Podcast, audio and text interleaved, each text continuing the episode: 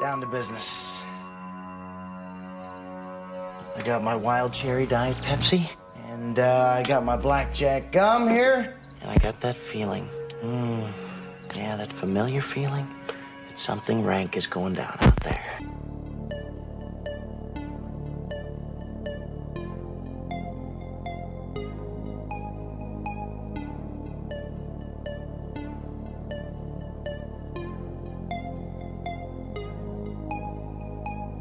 I'm funny how? I mean funny like I'm a clown, I amuse you, I make you laugh, I'm here to fucking amuse you. How the fuck am I funny? What the fuck is so funny about me? Tell me. Tell me what's funny.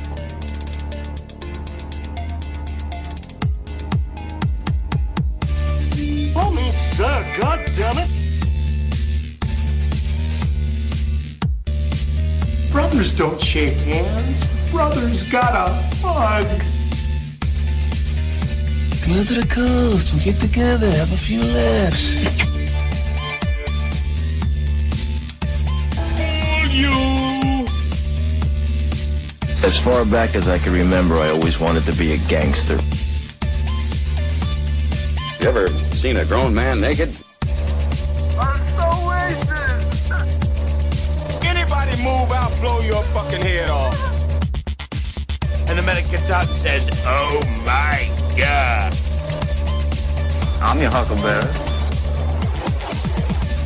My advice to you is to start drinking heavily.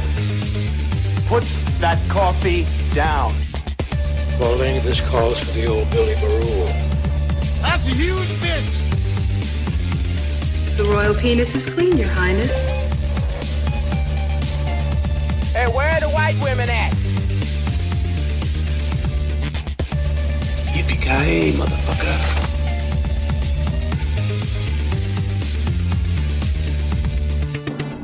It's over, Johnny. It's over!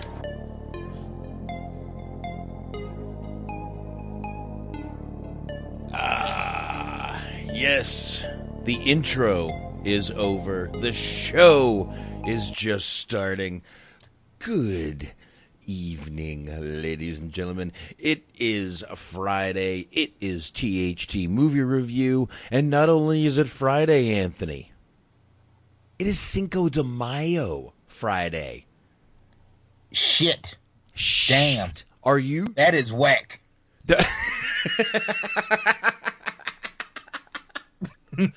yes! I finally got the token black guy on the show. Um, All right, folks, this will be my last broadcast. I know it's not February, but you know, Box was generous enough to let me on today. Oh shit! Holy fuck! All right, it is fucking Cinco de Mayo. I do have some Corona, by the way, right here. Um, n- no lime, by the way, no lime. You don't really need lime. I, little. Let's do a quick story before we start this, Anthony. Always up for it. Do you know the story behind why the uh, why people put lime in their Coronas? Educate me, Box. Okay. Uh, we in America think it's cool and yummy to put lime in our beers, um, in our Corona mo- mostly. You know, they take the bottle, the you know, bartenders even hand it to you with a little lime on top. The reason they do this in Mexico is so the flies have somewhere besides the rim of their bottle to land. Ah. So they do it so flies won't puke all over the rim of their bottle. We do it because we think it tastes yummy. Yeah, that's why it's cool. Did you ever squeeze the lime in the Corona? no, you don't need the fucking lime unless you need something for your unless you're outside and need something for the flies to land on. That is why they actually used the limes. But again, we just we we think it's cool. It's cool. Anyway, Ah, so yeah, just just no different than people on like St. Patrick's Day, Cinco de Mayo. Everybody's Mexican today. um, I am not Mexican. However, I do like Mexican beer. I almost bought some Dos Equis, but damn it, I love me some fucking Corona. Corona makes me think of a of Saturday mornings in Florida when uh. me and my buddy Rigel, who I, I, brought up Rigel Wednesday night on the uh, on the show, um, me and my buddy Rigel would go get a twelve pack of Corona. Right. We would get a bucket, fill it with ice, go to the grocery store, grab a lime, slice up the lime because you know I was a teen, you know I'm not a teenager, very young back then.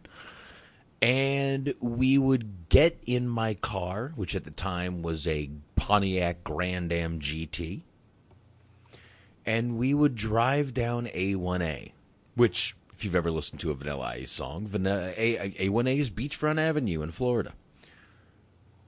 So we would drive down drinking Coronas driving up and down the strip in Fort Lauderdale. How we never got pulled over, I'll never figure out. We did this weeks, months, almost a year in a row. Just every Saturday, we would get up, we would go get Corona, we would garnish the bucket, and we would drive up and down fucking Fort Lauderdale Strip. What? yeah. Yeah, yeah, box, box. Um, you need to write a book, man. If, if fucking Pete Gas can write an autobiography, Box Man can write an autobiography that will sell just as much, if not more. it's funny. I actually, I, I was, I commented on a post he put out today, uh, and you know, I was mentioning that, and he's like, "Man, I think about that all the time. How did we never get pulled?" I'm like, "Dude, I don't know, but I'll tell you what."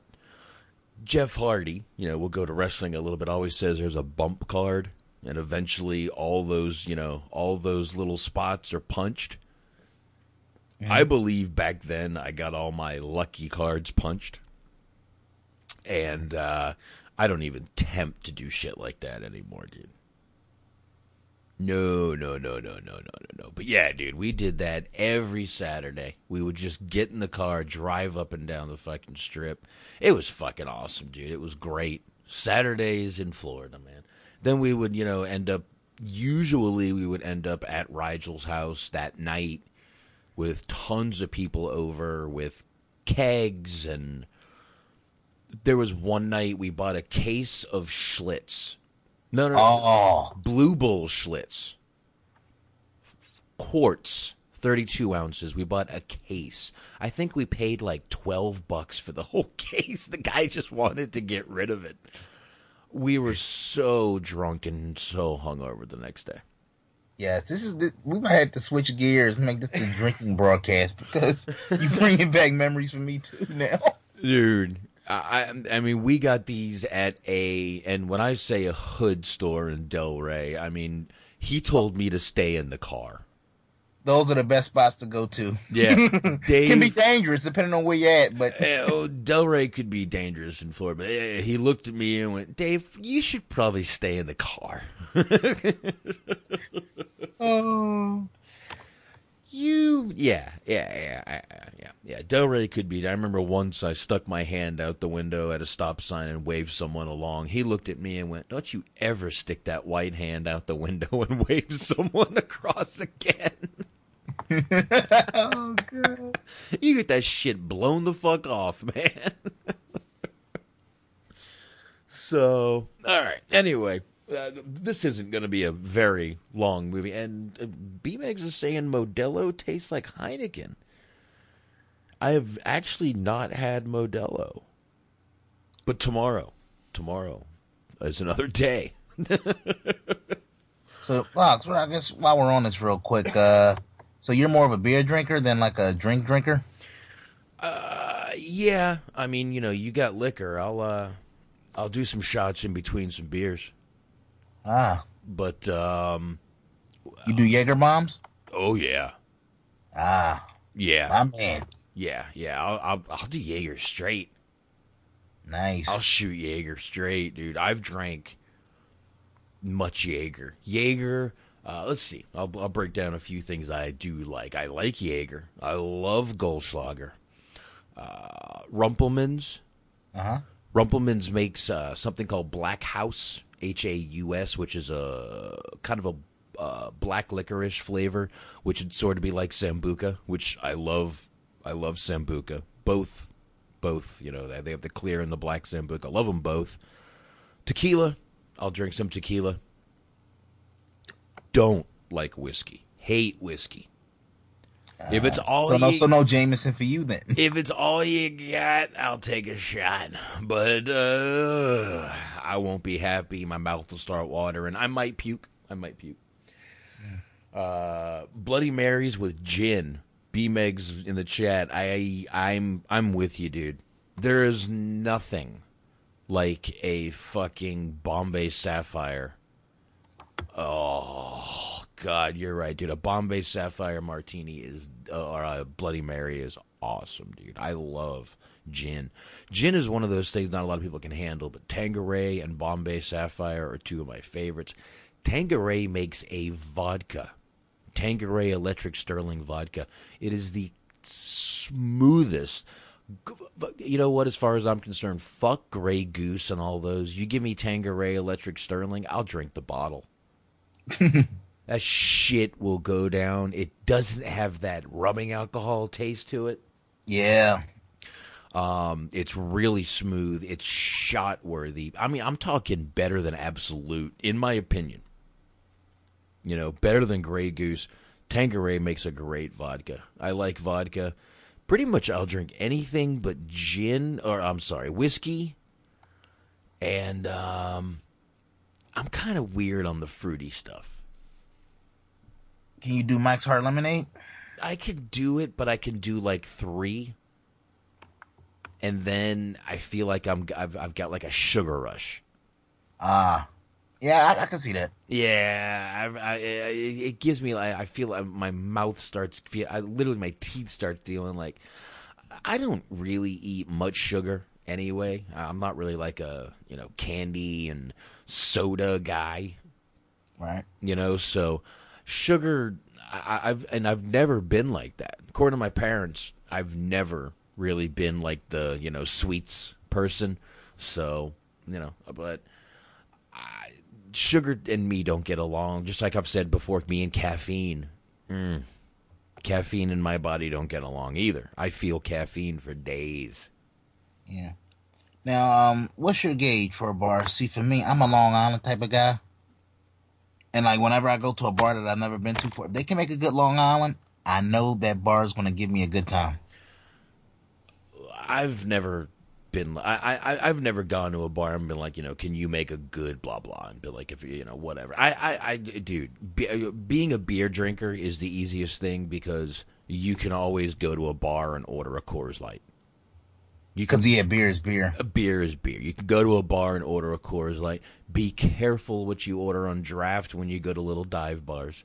Yeah, um, yeah, yeah. I've learned I've learned some hard lessons that way. there was a little bar that we used to go to called um, Charlie's Rustic Bay Inn. Charlie's Rustic Bay Inn was a little place in Fort Lauderdale, uh, off of Sunrise Boulevard which was in a warehouse district. You walked in this place, there were two televisions, two old school TVs, playing porn. I don't mean soft core. I mean hardcore porn. I'm talking hardcore porn. Two TVs playing porn, pool table in the back. There is a two foot dildo, and I mean two feet long, hanging from the bar Jesus. Um, and this place, if you ordered their their tap beer, you never knew what you were getting. I know one night I was getting a, a Mickey's from like 1982. I I oh. it was so so bad. Um, by the way, Charlie's. There was some very good nights in Charlie's. Um, and a couple of bad nights. That place is closed down now. There was a very bad shooting there one night. I, I was already gone by then, but um, yeah, this place was insane. You could put a dollar on your beer bottle. Right, you you, you following me? Yeah, I know what you mean. If you laid a dollar on your beer bottle, the bartender would pick it up, not with her hands, not with her mouth, with her vag. Wow. Right off your bottle. She would pick that dollar up right off your fucking bottle. Now, if you wanted to drink that again, that was your choice. Yeah, and I'm imagining this is, I don't know, were they, what would you say, were they medium level at least? Because I can't imagine the chicks at this establishment being uh, top shelf quality. There was two girls there that were pretty good. There were another few that were Yeah, yeah. rough. Um, put it this way: Stone Cold Steve Austin would have probably dated them. Maybe Undertaker.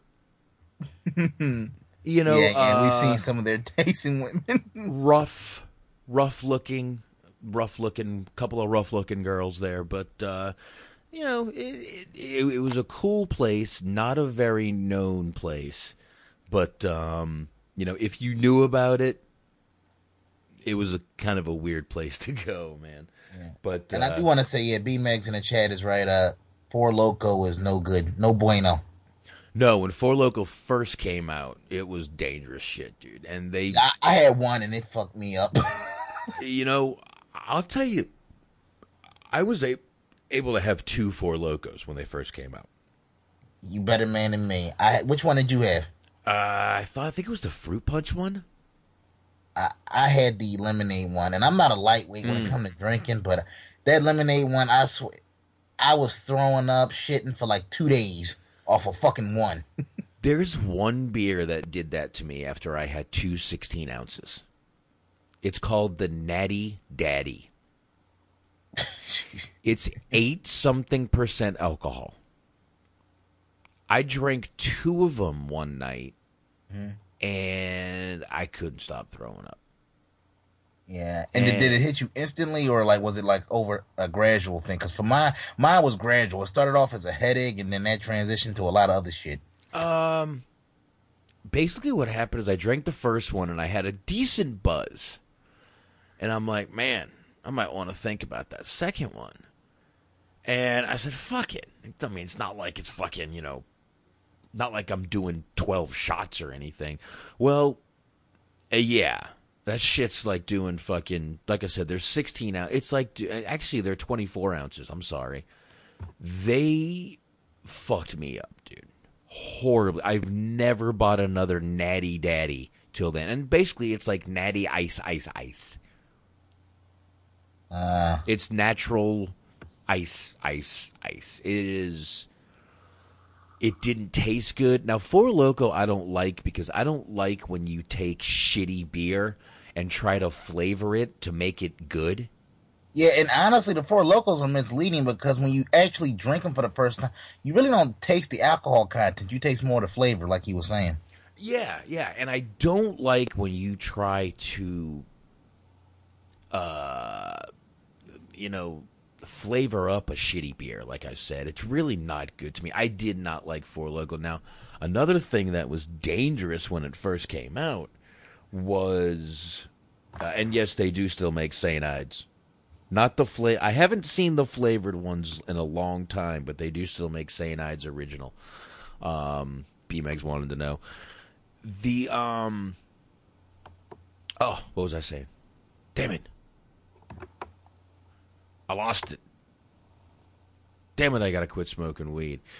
But um, yeah, dude. There's there, but yeah, that that the Natty Daddy is fucking gross. Oh, Goldschlager is another thing that was. That's what I was talking about. Is another thing that was dangerous when it first came out.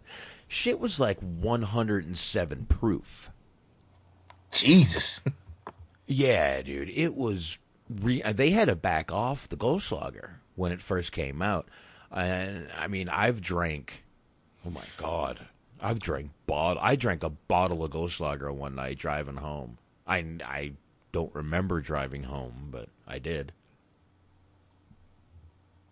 But I don't know, man. Anyway, I've had so many drinking experiences. I would need friends here to remind me of what they were.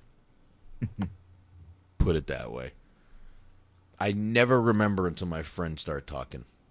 And I'm like, oh, yeah, dude, I remember that. But I know we got into this because Cinco de Mayo always, though, will remind me of driving down A1A with my buddy Rigel, drinking Corona with a bucket of ice and lime. Yeah. You know, I, I don't know why. Like I said, it was always on a Saturday. It wasn't like it was on, you know, every 5th of May we would do it. But for some reason, this always reminds me of it. Now, box. Let me when you when you go out drinking, when you're like, say you're going to prepare for a night of drinking, mm-hmm. all right, and you already know in advance that you're going to get fucked up that day. Do you pregame or can you just drink it straight? As I've gotten older, I've learned to kind of pregame, get some food on me belly. Cause sometimes when you go in hardcore and just start drinking, that's where you kind of like fuck yourself up. So you need to kind of have like a cushion in your stomach before you start drinking. Yeah, you got to eat, but you got to know what to eat. You gotta, yeah. you, you gotta know. Carbs are good. Pasta, yum. Bread, good. Steak, iron, all that protein, very good, very good. Um, don't go eat fucking, you know, don't go vegetarian before a night yeah, of drinking. don't eat salads, yeah. No, yeah. I mean, yeah, I mean, you can, you know, I mean, you could, you, you can throw a salad in there, but make sure you got some meat with it. Yeah, some chicken, yeah, chicken, fish, something. Uh, yeah, yeah. and also, don't mix your drinks, folks. No, no, no. if you're gonna no. go out, you know, just try to keep it consistent. No, no, no, no. Some, I mean, I can mix. I know they say beer before liquor, you know, never sicker, liquor before beer. I can. I've look. I've definitely had some sick nights, but I've I can mix. I can, you know, like I said, I like doing shots while I'm drinking beers. Uh, it, it, it's I, I I can do it, but don't if you can't handle it. Some people cannot handle doing it. I've just always been able to do it. But like was I said, extreme mixtures though was it, or was it like pretty like even keel? I usually always started my nights with a couple beers, and then, you know, we would end up at Krabby Jacks. Uh, we would end up doing shots of my our friend there, Jeff, made us something called a Mongolian motherfucker.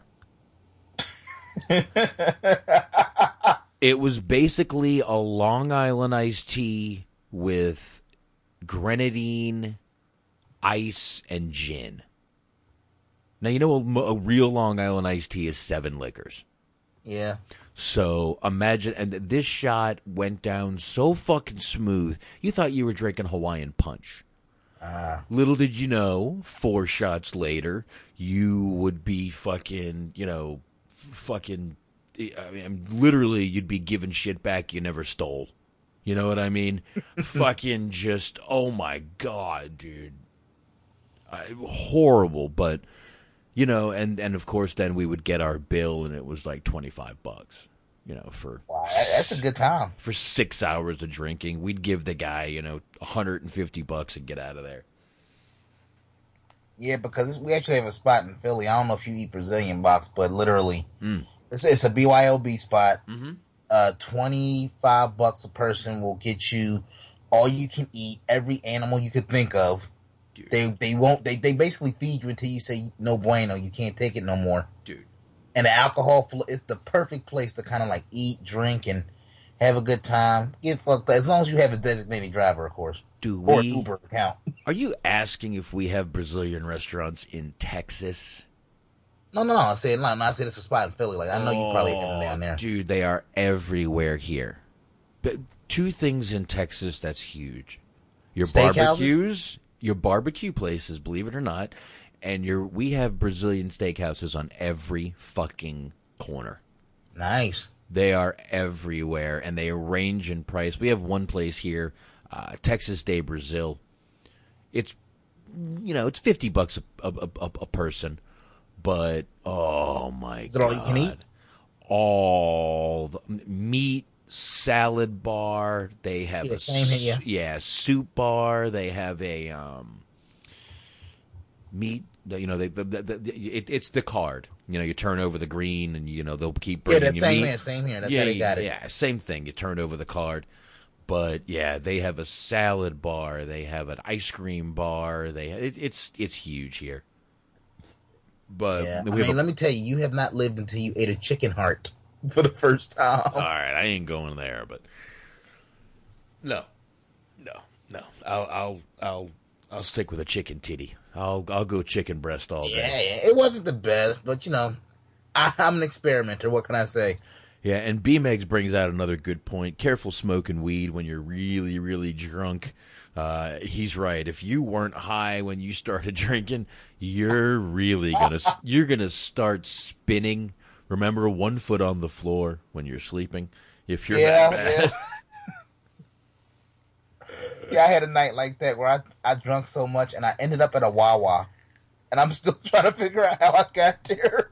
dude i there's so many nights i've looked out like I, I i've looked out front like to check did i drive home?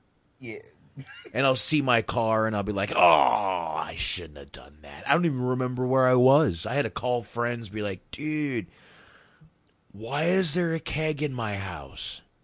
Yeah.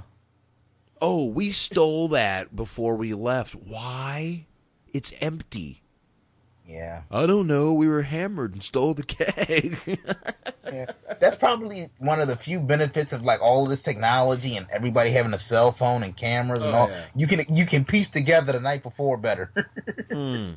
Yeah, yeah, probably because there's plenty of nights that, like I said, I need my friends to piece together many a nights, and uh, they're in Florida. Yeah, yeah, yeah, piecing together many a nights would be would be tough. Would be tough, but uh, all right, I, I I I guess we should get into this movie, shouldn't we? yeah. People gonna tune in. They gonna download this episode and be like, forty minutes in. When the fuck are they gonna get to the movie? Especially if they're a fan of not another teen movie. Uh, uh, well, we're only yeah, we're about thirty minutes in actually. Yeah, but you know, as you said at the top of the broadcast, it's really not a lot to get into, but it's still a fun movie to uh, stroll down memory lane with. this is the, the this is and like I said, Anthony said just a minute ago, we're doing not another teen movie from uh, the year two thousand and one. Um, this movie, in my opinion, by listening to the soundtrack, was probably made nine, late nineties and didn't come out until two thousand one because the soundtrack is very nineties. It's a lot of '90s bands doing '80s songs. Um, this movie, there's not a huge plot to this movie. The plot to this movie is it makes fun of every, almost every teenage coming of age movie over the decades. Um, they make fun of uh, Fast Times at Ridgemont High. I saw Breakfast Club. There's a scene we'll definitely get to. Um, Sixteen Candles. 16 Candles, Pretty in Pink, Risky Business. They even shoot a Risky Business. I mean, that that's an old 80s movie, an old Tom Cruise movie. And uh, if you want to get '90s, uh, she's all that. The Uh-huh. Bet, uh, American Pie. Can't Varsity hard- Blues. Yep, can't hardly wait. The like you just said, uh, Varsity Blue. Ten things I hate about you. Actually, I don't know if you, I don't know about you, box, but that I actually enjoyed that one. You know, a few of the movies I just mentioned, I've actually enjoyed. I, I, she's all that was not horrible. Ten things I hate I about You. I don't think you. I ever saw that one. I think I passed on that one. Yeah, 10 Things I Hate About You wasn't bad. Can't Hardly Wait was, look, anytime I can look at Jennifer Love Hewitt, I'm a happy man. I mean, Jennifer Love huge tit. I mean, Oh. eh, eh, we we cannot underestimate her contributions to the '90s. Yeah, she did contribute a lot to the night. And she's been contributing the, the, lately, dude. She's been taking all these pictures of her. She was taking all these pictures of her when she just had a baby, of her breastfeeding. Beautiful, beautiful girl. yes, yeah, yeah. She's she's held up pretty well. Her and Alyssa Milano were like, you know, taking titty pictures, breastfeeding. Beautiful stuff. Ah, what's a Milano? Mm, that's another one. Still looking amazing to this day. Yeah, she can ask me who's the boss anytime. Absolutely. it's an extravaganza. All right. Anyway, uh, it's only right that we make random 80s and 90s references because of what we're reviewing tonight. Yeah, I mean, th- this movie literally though made fun of so many of um of the. I, is she married to Freddie Prinze? I don't know who's married to Freddie Prinze Jr. To be honest with you. Yes. Oh, another aspect of this movie, while I'm thinking about it, it didn't just make fun of uh, movies. Mm-hmm. It actually made fun of like the uh, typical high school stereotypes. It like, did. like, like, where did you fit in in high school, box? Where would you say you were? Because this movie basically breaks it down like the token black guy, the geeks, the Mhm. sports, the jocks, that type of deal. Um, I certainly wasn't the geek. I wasn't the jock. I was kind of the party kid that got along with everybody in high school.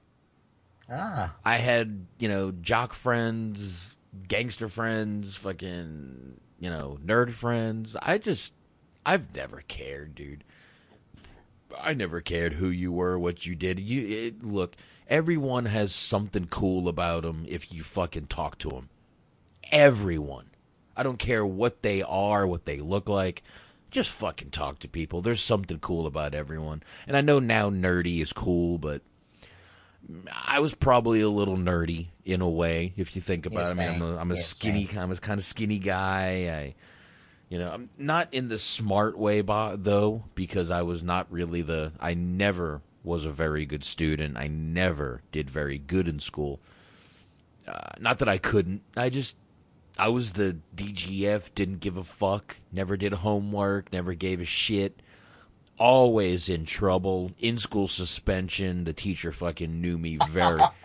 the so wait, so box. Let me ask you. I mean, this kind of is in line with what we're talking about. Mhm, mhm. Not another teen movie, and we might as well kind of like cross reference other movies since Okay.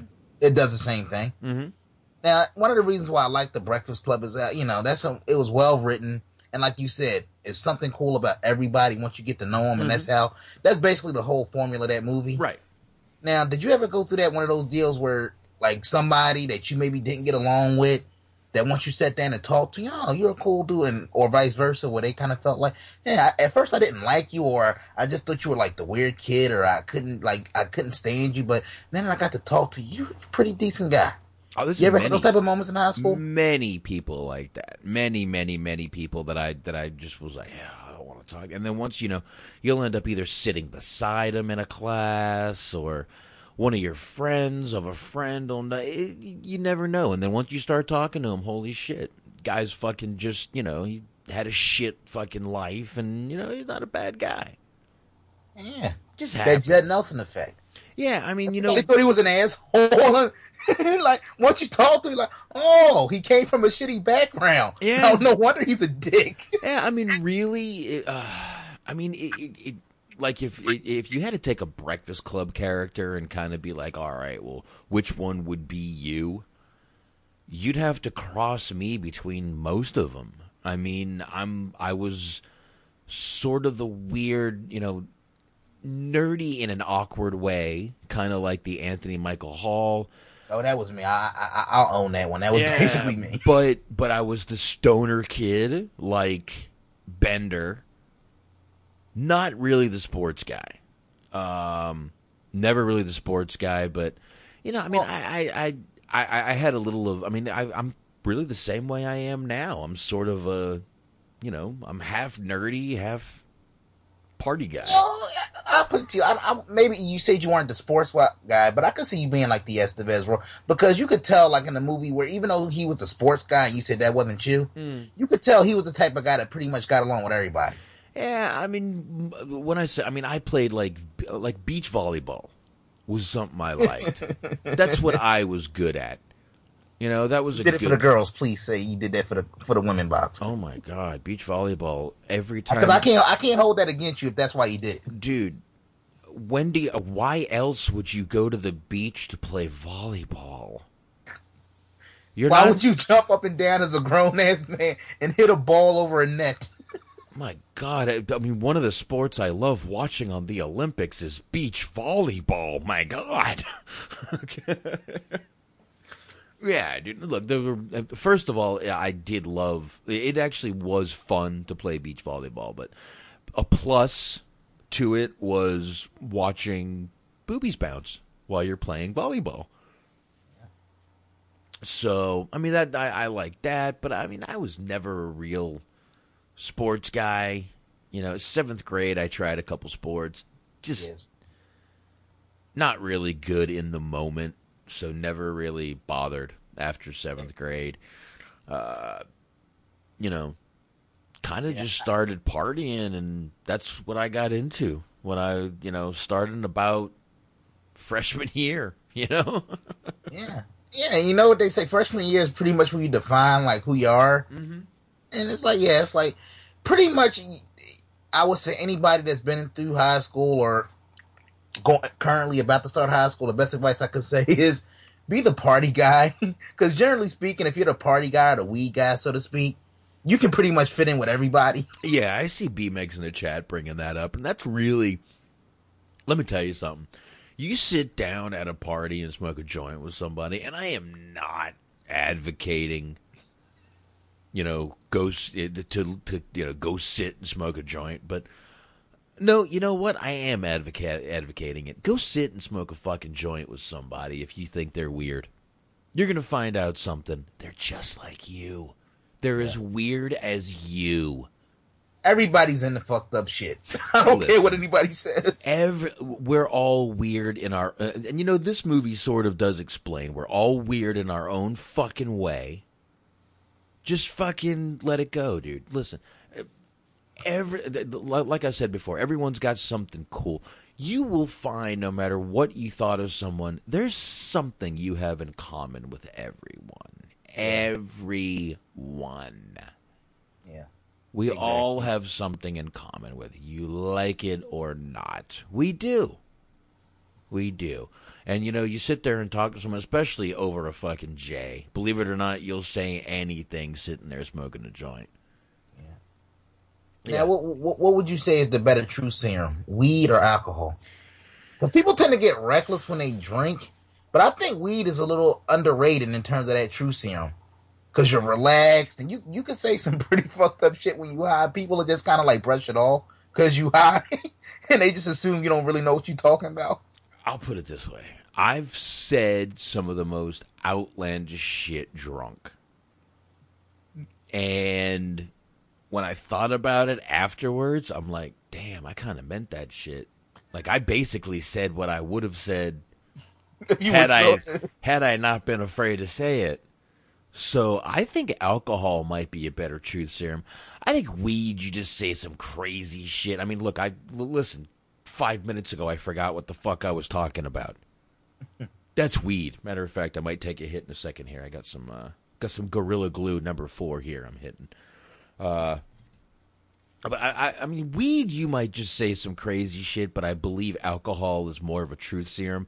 I believe the drunker you get, the more, the more you let go. I mean, alcohol is known for, you know, just releasing in, a, you know, all your inhibitions and letting you go, letting you go. Weed is to relax. Yeah. No one's ever used weed as a truth serum. People have fucking gotten people drunk and gotten the truth out of them many times. Oh yeah. And the thing, about the, the funniest thing about weed to me is, the more somebody smoked, the, all of a sudden they just start to get like philosophical. That's what I've noticed. People start breaking down books and theories and breaking down. And, and the funny thing is, when you high, it makes sense. it all makes sense. Dude, there is many a nights on here I'm breaking shit down and I'm just talking stoner talk, man. if you people uh-huh. haven't figured it out, that's what's happening. Check the archives, the THC archives for those episodes, folks. But meanwhile, it's still me. It's still me. I mean, I'm, I'm, yeah, but I mean, come on. I've been high since I was 15 years old. I'm 41 now. I think I'm used to it by now. I think I got the hang of this, if you know what I'm saying. I think I do. But all right. We've been saying this for almost 40 minutes now, like Anthony said. Let's get to this goddamn movie. Um, 2001 movie. Uh, basically, like we were saying, it makes fun of or parodies a ton of movies. We were mentioning some of the movies before. We mentioned Better Off Dead. We mentioned uh, Better Off Dead. Actually, we didn't mention. There is one quick scene in here that kind of parodies Better Off Dead, which is an old '80s movie. Have you ever? I bet you haven't even seen that, Anthony. What is it called? Better Off. Uh, that's a John Cusack, isn't it? Oh, oh, oh. Yes, it hey, is. Hey, I do my research, and like I said, I, am an old soul. I like a lot of olds. I like the. I still watch the Honeymooners and I Love Lucy reruns. okay, all right, yeah. Better Off Dead was a John Cusack movie. We need to do that one night because that is a very interesting movie on how John Cusack actually did that movie. He hated every moment of being there on that. It kind of reminds me of like a, uh, you uh, kind of reminds me of like Andrew McCarthy. You know who that is, obviously, right? Oh yeah, yeah, yeah, absolutely. Yeah, I, I think he kind of had the same type of views of like being a part of the Brat Pack. A lot of those guys, like, they kind of hated being lumped together.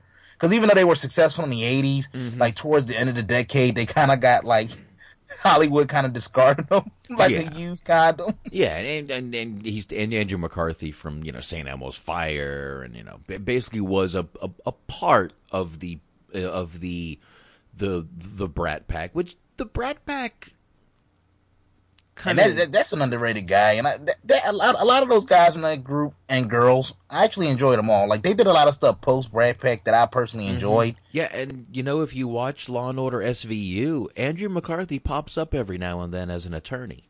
And he's pretty. He's a pretty fucking good actor. I don't care. I love Mannequin. Mm-hmm. He did a movie with Kelly Preston and Helen Hunt, Only You, that I enjoyed. Mm-hmm. And I, I, dude, I'm with you. Mannequin is a good movie. It's not. And Weekend at Bernie's. I just want to toss that in there. Oh, the, both fuck yeah! But Weekend at Bernie's well, I, I one and two. McCarthy, but we, we might have to do a. I don't know how many downloads it'll get, but fuck it, we might have to do an Andrew McCarthy tribute episode. We might because he actually. To. Now that I sit here and think about it, he was in a lot of shit that I enjoyed over the years. Yeah, yeah, he was. And there was another guy that was sort of always mistaken for him. God damn it, who is it?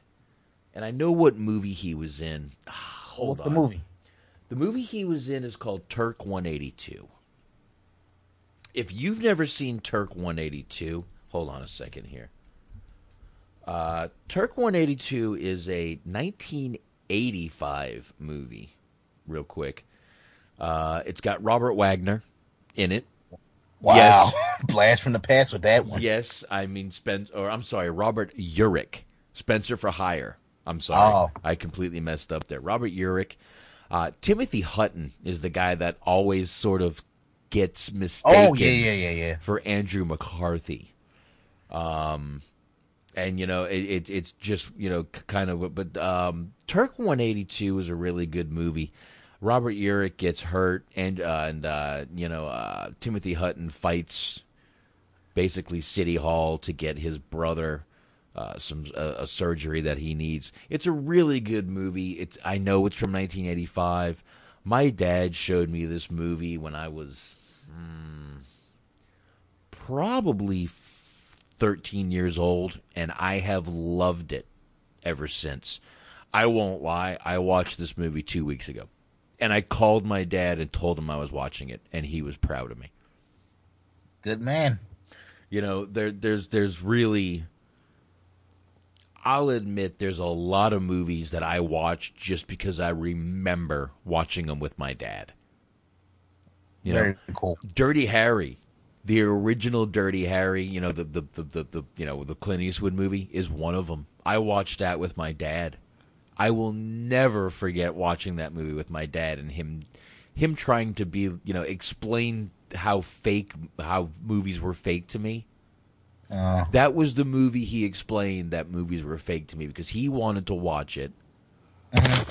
and I happened to be there, but he didn't want to send me away. So he started explaining how movies weren't real to me. That's when I found out during during watching a a showing of Dirty Harry is when I found out how movies were made. so he just he just broke it down to you like he just destroyed all of your moment your all, all of your childhood innocence right there. Like, look, when they shoot somebody in the movie, it's not real, son.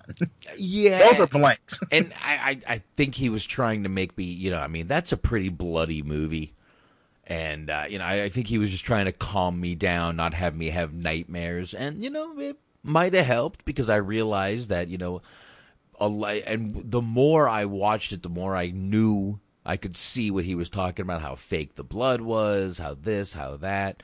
So, I mean, my dad basically educated me on how movies were. Never told me wrestling was fake till I was 11 years old, but you know. but I don't know. I, I will say, like, I'm not like a you know, like we already off to, off subject. But I never, I'm not a big horror movie guy. Me neither. But I will say, like, like the horror movies from like the 70s, especially mm-hmm. pre technology. Even if somebody were to sit down and tell you, like, though that's fake and point out to you like, oh, this that's fake, that's not real. They were so like old school and you know, and they're like I said, they were basically uh, like I said, pre technology, so they couldn't CGI up and make it blatantly look fake. Mm-hmm. A lot of it, like for some reason, as a kid, when I first saw Jaws, that scared the fuck out of me. Yeah, that fucking yeah. shark. I don't care what nobody's. You couldn't tell me shit. Yeah, that was real to me. Oh yeah. Oh, yeah. Um, it, like I said, it, it, for, it, was basically a giant mechanical shark. It was. It was. And you know, B Megs is asking what happened to Hollywood. Ooh, I'm echoing. So give me a sec here. Uh, Hollywood from Mannequin, who was played by, I believe, Meshach Taylor. He uh, unfortunately he passed away. He passed away in 2014. The last show he was on, Megs, was Criminal Minds. Him and David Rossi were very good friends on that show, if you remember. Yeah, and, and he was also one of my uh, favorite movies, Class Act. He was a father in that. Mm-hmm. He's I, probably most well known. He was on the Designing Women. Thank you. I, I will not even fucking deny I liked that show when it first came out. Yeah. Is it because it was starring Dixie Carter? No, not that one. not that one, folks. I didn't know about that Dixie Carter. Uh, yes, that was him. That was him as the old army guy that David Rossi or you know Joe Mantegna knew in that in Criminal Minds. Yes, B Megs, that was Meshach Taylor. Died uh, here. Hold on, give me two seconds here. June, the end of June 2014. Uh, he had cancer, uh, some sort of strange cancer, uh, colon cancer actually. So, yeah, yeah, yeah, that is what yeah, happened to him. Yeah. But uh, yeah, last show I, rem- I I believe that was his last credit. Yes, the homeless guy. Yes, B Megs is like, wait, what? The, wait, are you kidding? Yes, that was him. It was him, B Megs. yes, he, yeah. Like I said, he's one of like he's like uh, like, he he's pretty. well I'm not gonna say he wasn't well known. He's pretty well known, but he was another one of those guys that just pops up and uh, he's done a lot more than you think he did. Mm-hmm he's what you call a character actor in the biz. Like he popped up in a lot of things, sometimes uncredited. Yeah, but if you see him, you know you you know who he is. Yeah, yeah. I mean, I, I, uh, I am I'm not gonna pull up his old IMDb, but he definitely did a lot. Uh, you know, basically, you know, his most famous, as you said, was designing women. He was really known for that part. But uh, yeah, yeah, he uh, he is no longer no longer with us. But yeah, that was him in Criminal Minds. Good episode this week, by the way. Spencer's out. Yes. Spencer's out. So, all right, we're literally, I'm, I'm, I'm 54 seconds into the movie. Put it that way. we're jumping back and forth. I mean, we are technically, it's a spoof movie, folks. Mm-hmm. so I mean, I mean, even though it feels like we're not on topic, we're actually on topic. Because, oh, like I said, they talk about the Breakfast Club. They talk about uh, another movie they uh, spoof, Cruel Intentions. Yes, there is Cruel one. Intentions. Mm-hmm. Cruel Intentions. They do American Pie. Did we mention that yet? Yeah. Yeah. Yes, we did. Yeah, there's a lot. And, and, and what I want to say about this, uh, and I was watching it earlier and going through it, and it's like it's a funny movie. I'm not going to deny not another teen movie isn't funny, but some in, in some parts they really don't even try to differentiate themselves. They will they'll literally take a scene from like The Breakfast Club or American and literally play it line for line, point for point. and, and and I think that they'll like basically act it out intentionally bad. That's the joke of it. Well, yeah, I mean, of course they do. I mean, yeah, and I mean, there's a lot of little hints in this movie which I do want to get to. Um, I mean, you know, it, it starts out with like, oh, there's no groups here, everyone's everyone, and then he breaks them up into groups. Uh, all right, the nerdy guys, Slutty are- girls over here with me. slutty girls. Are, hey, how you doing? Uh, how you doing? Huh? I like, and I like how you hear, like if you pay it, if you listen closely, you'll hear one girl. What does he mean, slutty girls? Yeah, exactly. um, And I like how he, I like how he singled out the one nerd in the beginning. He said, "Look, he was snapping at him like, look, you know you're not supposed to be over there. Come on." Yeah, that, that that clearly means you. You know what, Anthony? Why don't we just? Uh, by the way, we said before the name of the high school, John Hughes High School. Um, do we do we have to? I mean, come on. If you're listening to this show and you don't know who John Hughes is, I'm gonna say fuck you.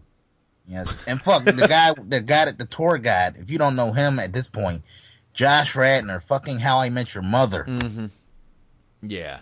You know what though? While we well, screw it, we always uh we we like to give them the credit they deserve by playing the scene. So This is not your typical high school. See, here at John Hughes, there are no cliques, no exclusive social groups. You're accepted for who you are, not for who you hang out with. okay, we're going to divide the tour into several smaller groups so you can get to know some of your peers a little bit better. Let's get all you big jockey guys over here to my right in one group, and then get you slutty girls over here by me. Hey, how you doing? Welcome. And uh, you losers, you guys should hang out in the back. Hey, hey, that clearly includes you. Come on, get back there. Take a good look. All right, now as he's saying this, the jockey guys are standing there with their Letterman jackets on, spelling out jocks. Yes. Obviously, you know, there's your your first parody and funny part of the movie uh, right there. Uh, but And speaking of jocks, I will say this. I think this movie, and we'll get into this later because, you know, I posted on my Facebook page and I told you before we went live that uh, I've started the process of rewatching Married with Children, Uh-huh. which we'll get into at the review. I think an opportunity was missed here by not having Ed O'Neill make some type of appearance. It, I, I think that would have just added to the, the absurdity of this movie. Yeah, and they they decided to use Randy. I'll tell you the truth. Ed O'Neill would have been a better fit than Randy Quaid. Oh yeah, yeah. As Al Bundy, I should point that out. Ed- As Al Bundy. Ed Just- O'Neill- Just, it, it would have been random, but I think it would have fit this movie. No, it would have been a much better fit than Randy Quaid. I'll be truthful. I'm not the biggest Randy Quaid fan. Uh, meanwhile, he's gone completely crazy. Hollywood will not even fucking deal with him anymore. And that that, that says a lot. That- Because Hollywood forgives a lot of I shit. mean, Hollywood has put Mel Gibson in movies lately. Let's just put it that way. Uh, Well, Mel Gibson makes money. yeah, Randy yeah. Quaid doesn't. Yeah, Mel Gibson, after having a complete meltdown on Jewish people who run Hollywood, is still somehow has a fucking you know is still working. So, um, and you know, in the beginning of the show, uh, B-Megs asked me if I would play this scene, and I will play it for him. This is the scene where. Right away, she's being uh, she. Now we, you have a, we do have some characters in this movie we probably should bring up. Yes. Uh, Let, us run down the cast list real quick. let- you want to? Yeah, because there's some pretty notable people in here. Go for it. Let's see here. We have uh, Eric Christian Olsen. Mm-hmm. He was uh, the cocky, bl- the cocky blind guy, and we should point that out. People really don't have le- uh, legitimate names in the movie. They're known by their social status, like the cocky blind guy. Well, the, the, nerdy girl. if- I mean, they have names, but they're more or less known by their uh, social status. Yeah, and if you want to, you know, basically, you know, who's uh, who who he's playing in the movie, he's the Paul Walker type character from She's All That. Yeah. That's that that's really who he is in this movie. Keep going, Anthony. Yeah, and uh, by the way, he uh, his character name was Austin, aka the cocky blind guy. uh, Chris Evans was uh, Jake Weiler. He was the uh, popular jock. Yeah, yeah. He he was a mix between Freddie Prinze Jr., And, uh, James Van Der Beek from uh, Varsity Blues. Exactly. James Van Der Beek from Varsity Blues. He was a mix between those. Go ahead. Okay, who else we have here? We have, uh, hope I'm saying this woman's name right. Chyler Leigh as uh, Janie Briggs. Mm-hmm. She was the uh, pretty ugly girl. And I don't know, man. Even though they obviously she was like the ugly duckling role, even as the nerd, she wasn't that bad. Uh, she wasn't a bad looking woman, even as a nerd. Yeah, and she was the Julia Stiles type character in this movie. Yeah, she was definitely the you know Julia Stiles from you know Molly Ringwald type. Molly, which you know will bring will definitely play Molly Ringwald's part later. Uh, she is does make a quick cameo at the end of this movie. Yeah, and, and I, and I will say, like, you know, not to get off on a tangent here, but isn't it just like Hollywood? Even when you're supposed to play the ugly duckling type role, they still go for the they still go the beautiful people route. Mm-hmm. Cause I mean, like they have to. I don't know, man. Like even like Ally Sheedy, like if you look at somebody like her, mm. she she obviously when she cleans herself up, she's a good looking woman.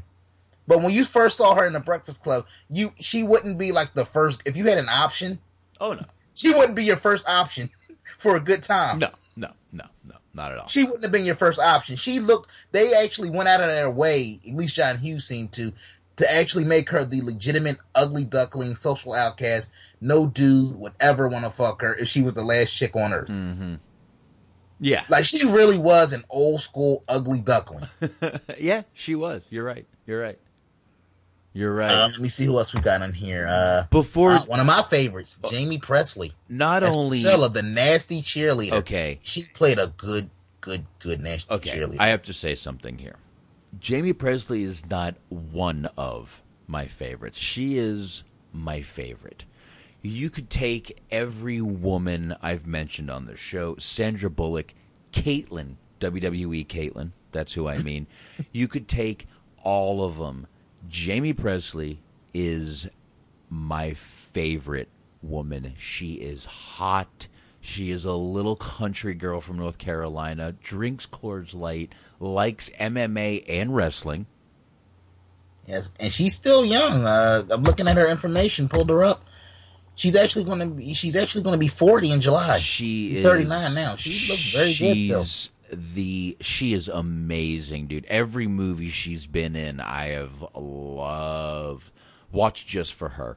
I mean, she was in Ringmaster, that Jerry Springer movie where she's basically banging. Oh yes, that was basically she's banging Michael Jai White the whole movie. Um, that she's in that. She is in some of the. She I love. She's in Joe Dirt, the hot slutty chick who he thinks is his sister. Unfortunately, uh, now if you want to see her naked, check out Poison Ivy 2, The New Seduction.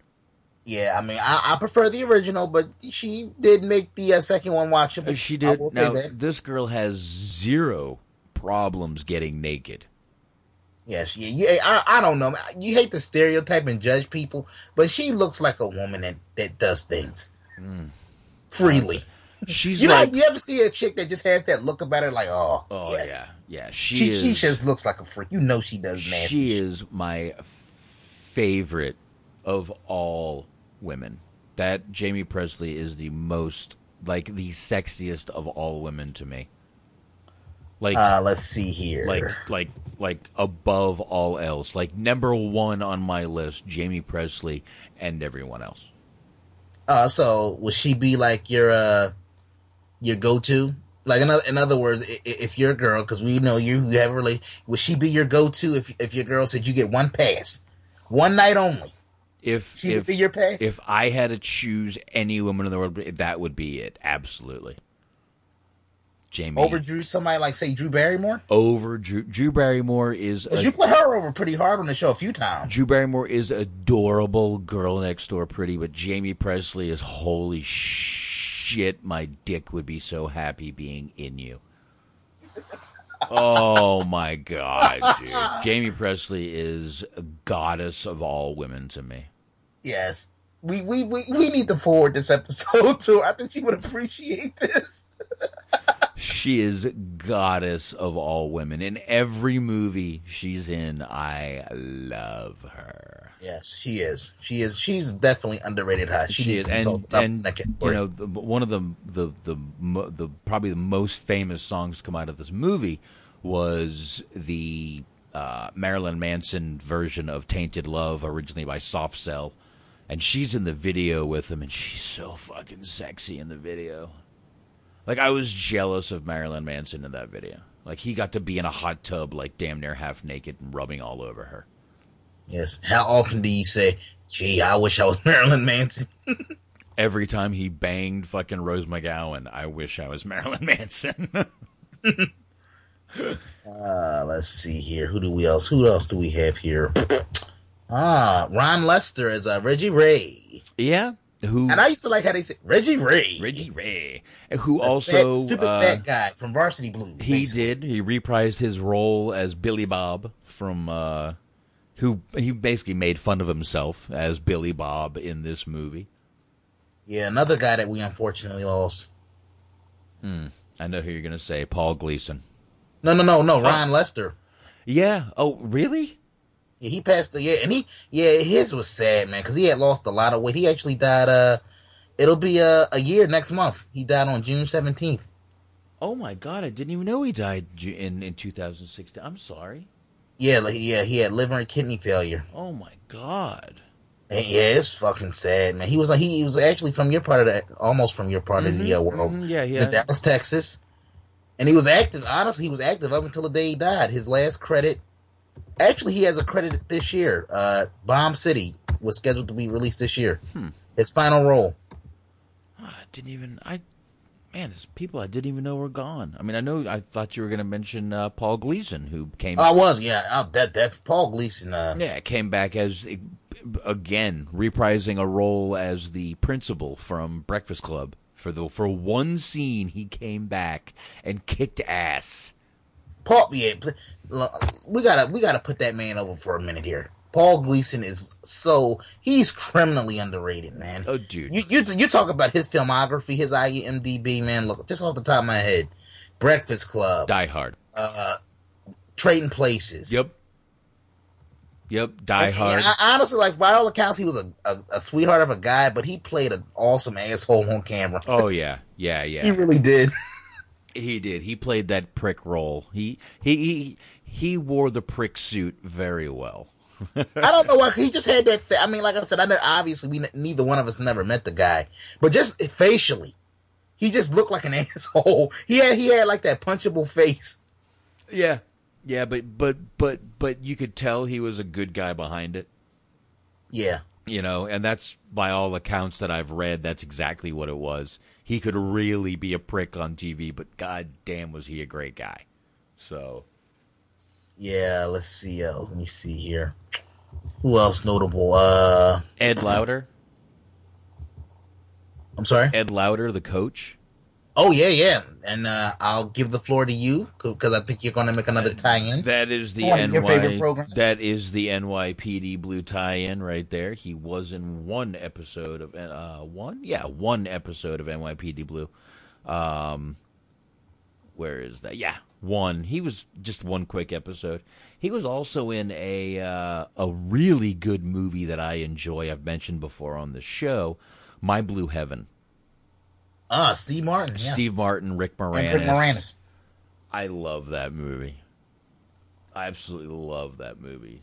One of my Now, favorites. I, I, it's been a long time, but is that one of the few movies where uh, Steve Martin actually had hair besides white? It, it- wasn't it brown in that one? no. It was white and spiked. White and spiked. Because I I'm trying to remember. No, Didn't it was gray. Where his hair was brown. It was gray. Gray and spiked. It was gray and spiked in this movie, like blackish gray. oh yeah, maybe that's what it was. it was yeah. total salt pepper in this movie. Ah yeah. Yeah, that's what it was. That's what it was in My Blue Heaven. So, keep all right. Uh. keep going with the actors. Man, I gotta take a. Okay, let's see. We have Deon Richmond as Malik Token. You think you can run the? the Uh, token black guy. think you can run the actors while I go take a piss? Sure. Be back. Go for it. Um, you see Deon Richmond. He's one of my favorites.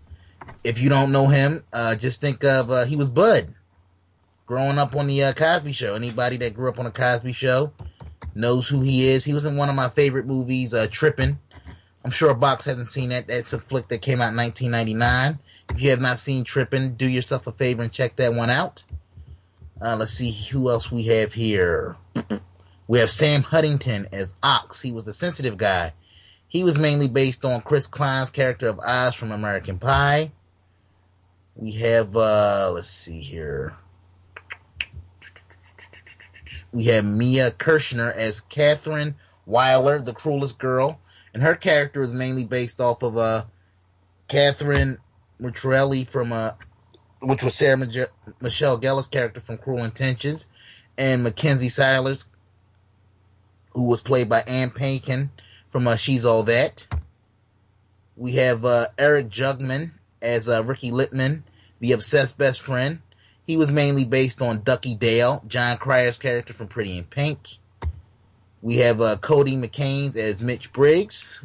He was the desperate virgin, mainly based on Jim Livingston's Jason Big from uh, J- American Pie. And let's see here. All right. Hey, how's it going? Oh, that you was back? You oh, okay? that was great. God damn, that Corona runs through you like a. Forget it. Um, uh, basically, just to catch up on some of the names I mentioned, Deon Richmond. Mm-hmm. Uh, you remember him as Bud from Cosby Show. uh huh. And another movie that I want you to see is uh, Trippin'. just do yourself a favor and look it up. Okay, I've I've heard of it. It's funny as fuck, and it- it's it, it's a high school movie, so it's along these lines.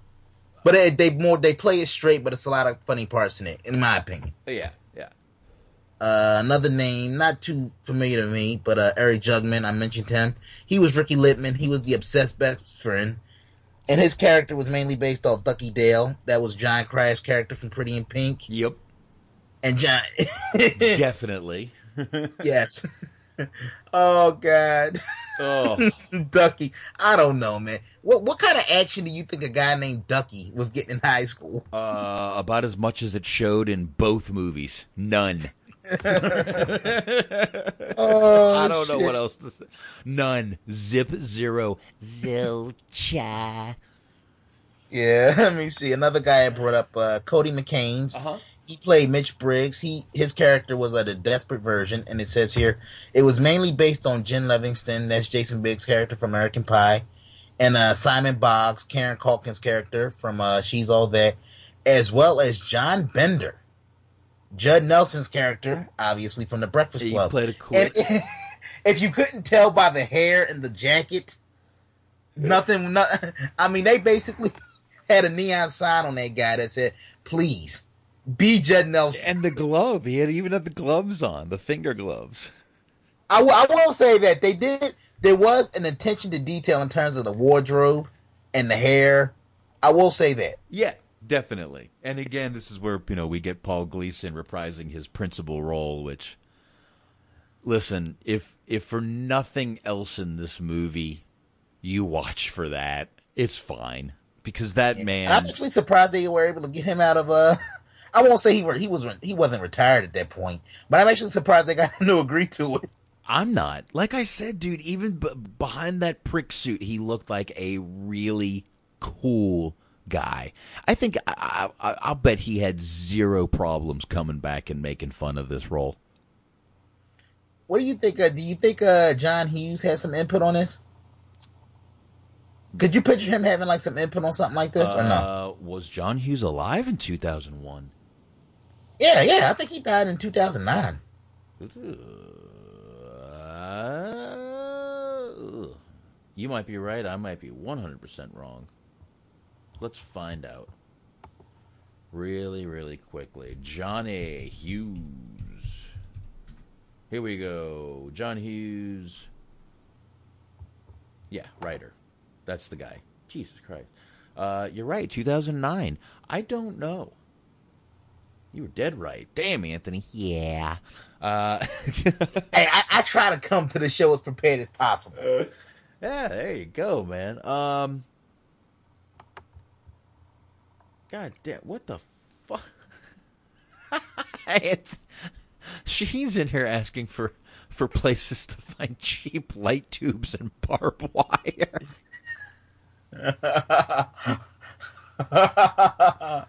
you tuned in the THT movie review, and wrestling broke out. Anyway, um, uh, what other actors we got here that you want to mention? Uh, let me see. Not too many well-known characters. It's just like they're they're basically uh characters that they uh they'll tell you where they got their inspiration from for the role. Mm-hmm. Let me see if I can find a few more quick ones here. Well, I mean, we got Mr. T in there as the the wise janitor, real quick. Oh yeah, you're right. They got Randy Quaid. We brought him up earlier as Mr. Briggs. He was mainly based on Jack Welch from uh, I mean, which was a Harry Dean Stan's character from Pretty in Pink. Mm-hmm. Uh, let me see here. Ed Lauter, we brought him up. Randy He's based off Jon Voight's character Yeah. from Varsity Blues. Randy Quaid was based on the dad from Pretty in Pink, and Uh, let's see here. Oh, you got to mention this one.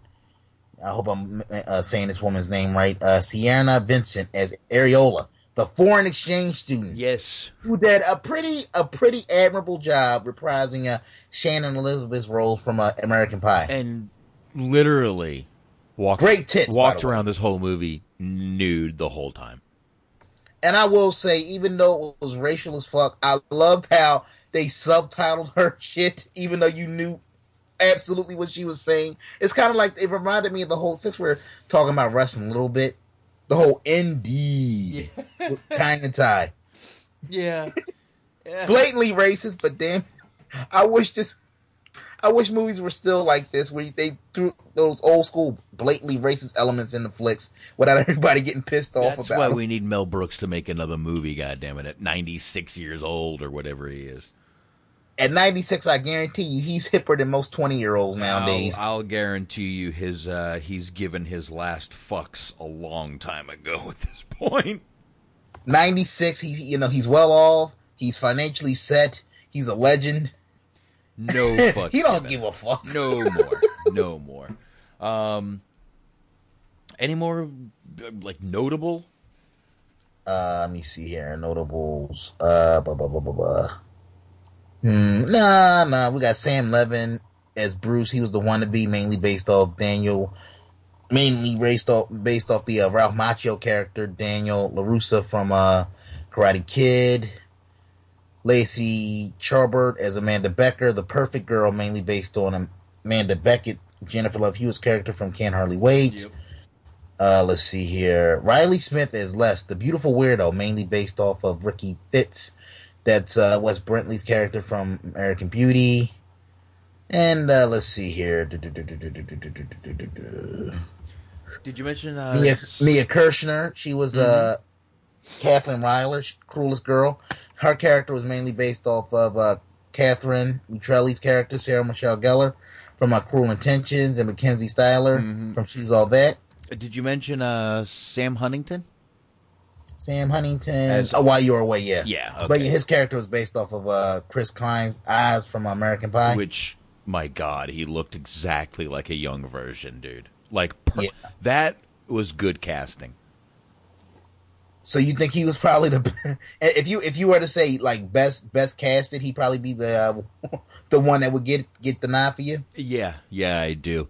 Um, and you know, they bring up now. There is a couple of spoofs in this movie that are sort of old. Um, and in 2001, some people may not even get. There was even a Grease spoof in this movie.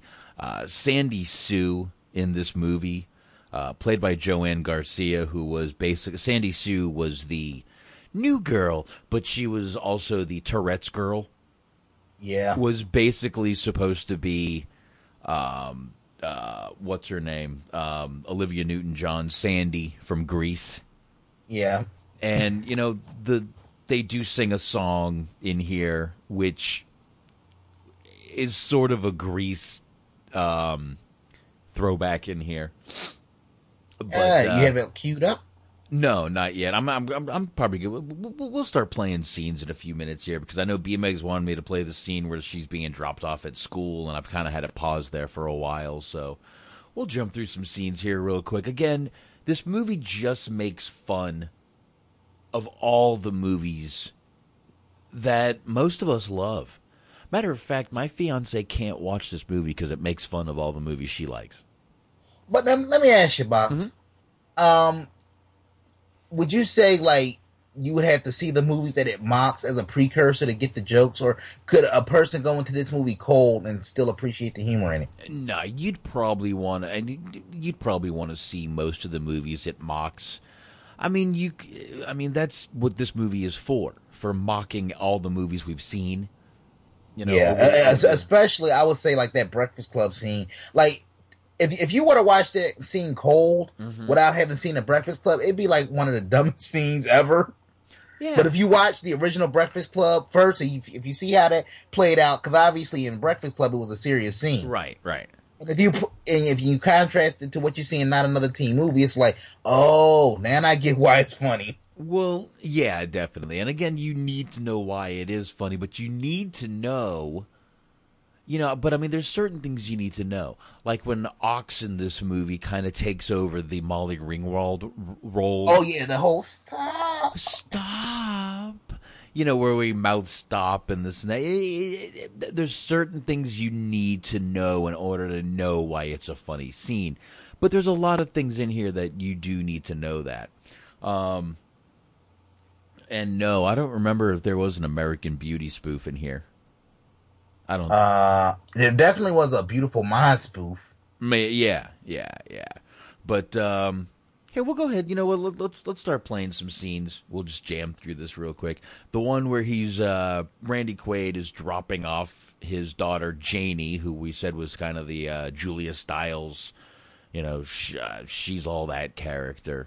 And honestly, you need. I guess if you want to play that scene, you might as well play the scene where I guess where uh, she has the interaction with her brother and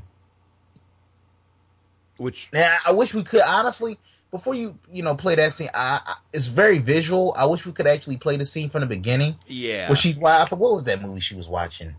That was uh, Pretty in Pink. Oh yes, thank you. Mm-hmm. Pretty in Pink. They were watching that, and she had this. That that was spoofing like the American Pie scene, the famous scene with the sock. Yes, it was. And then everybody comes in with the. uh Happy birthday, Janie, and the priest and the kids yeah, and grandmama. She got and, this giant dildo. Uh, oh yeah, and the dog going. He kept sniffing around. pulls the covers. and, and the look on her. I once again, it's a very visual scene, folks. So unfortunately, it's not worth playing. But just picture this woman with the uh, basically a dildo thing, like basically upper snatch, while a dog is down there, essentially going down on her, and the look on her face is priceless. Mm. The look on, I, I can't do it justice and then maybe the funniest scene of the whole movie. Yeah, and then pretty much it jumps right into this scene right here where you know Randy Quaid, who like we said is playing basically the dad in Pretty in Pink. Um, and uh, you know they're the dirt poor family, this and that. So I don't know. B-Megs asked me to play it, so you know what? We do what we're told sometimes. Here we go. We're the people show. There we go. Here we go.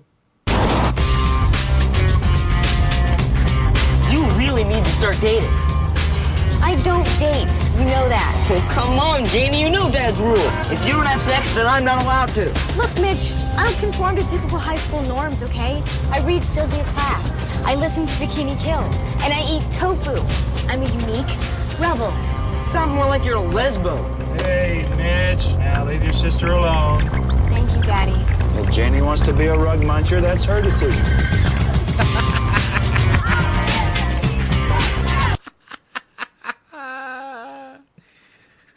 That is a good scene. I might even have to play the other part of it after he actually drops her off.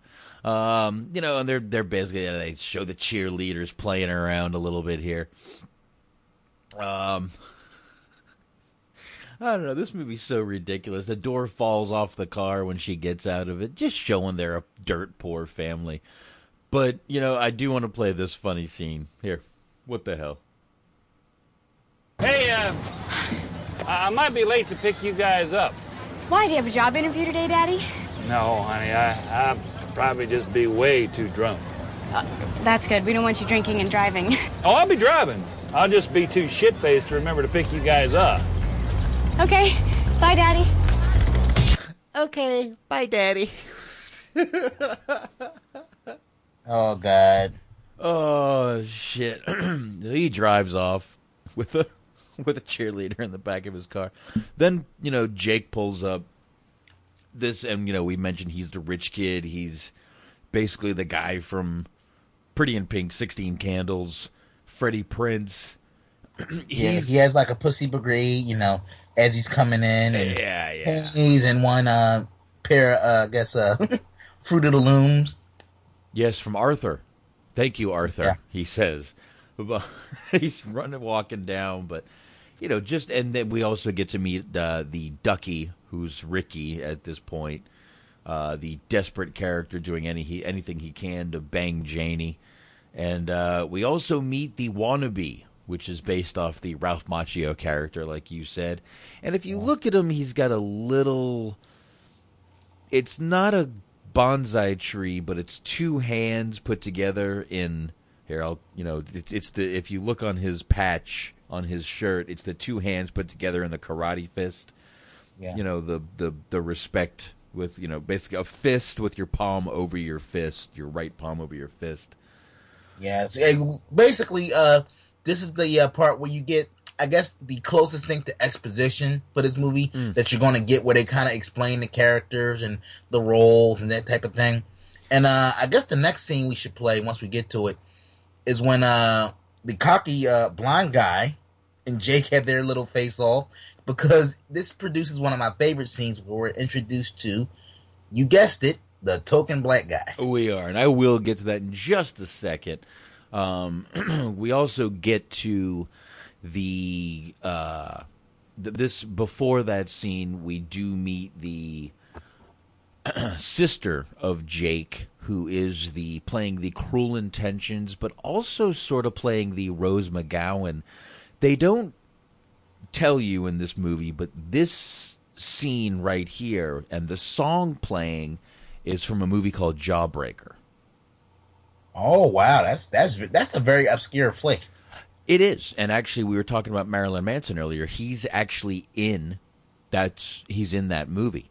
Um, he was dating Rose McGowan at the time, uh, but yeah, he's actually in that movie, and so is Rose McGowan. That's a really, I, I'll, dude. I I know that's sort of a. Ch- I like it. I like that movie, Jawbreaker. It's not a bad movie, but that is the song playing is the exact song playing from that. Um, right when you know she walks in, not only is it, but they also break into the song from um, "She's All That," where every time Jennifer Love Hewitt walks in the room, it's a slow mo play. Well, if you have it queued up for the people that may not know what we're talking about, here might want to play that song for them. Here, I can back up to the, I can back up to the Jennifer Love Hewitt part. Sisters. Jesus, we're pathetic. How are we ever going to lose our virginity by graduation? The sex club Uh, will be meeting after school Mitch, we're behind freshmen. What's with the attitude? It's not easy to get lucky here. Girls are sensitive, man. While this is playing real quick, part of the movie is that these three guys do need to get laid, which is just like American Pie. Again, this is making fun of all the movies. Yeah, the bets, and and I love how after after he says that girls are sensitive and they want they want a relationship and they want you to talk about their feelings, and right after he says that shit, you hear, oh, "Fuck me harder." Fuck me. yeah, he's got the girl banged against the fucking glass. Um, and again, I'm at the scene, the G- sort of Jennifer Love Hewitt scene with a girl. I'm not going to play that because you got to kind of see it. But um, right after I was that- talking more about the song you were talking about from I'm, I'm, Jawbreaker. I'm stalling to get to it. Uh, b- but before that, I believe, here you go, Anthony. Austin? Mr. Not first string anymore. He's in first string anymore. Besides, we all know what happened last time Jake here was calling the police. This is the we are at the token black guy part, but I gotta get it real quick. All right, let's just go to the. You know what? God damn it, this movie's crazy sometimes. if you if you can play the scene, just you know, it's not that long. Nah, here we go. Well, I don't want to play the scene. Here we go. Oh, you hold these books here for a minute? Sure, why not? I am the token black guy. I'm just supposed to smile, stay out of the conversation, and say things like, damn, shit, and that is whack.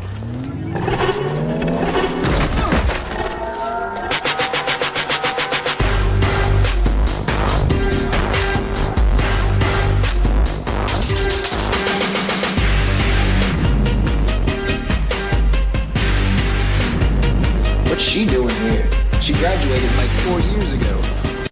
And by the way, when they say that, she, this girl playing his sister, is 26 years old when this movie came out. So she is a little old for high school, but damn, hot as hell.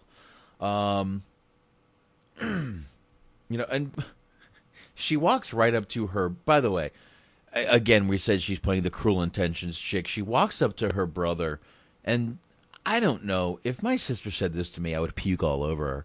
But this is what she says to him. Like four years ago. Hi, Jake. Catherine? Can I ask you a question? Why is it every time I tell a guy they can put it wherever they want, they always stick it in my ass? Oh, damn. That's just way too much information for me, Catherine. Oh, no, Jake. Way too much information would be telling you that after they're done, I always take a huge dump. Shit! On their chest. Oh, that is whack.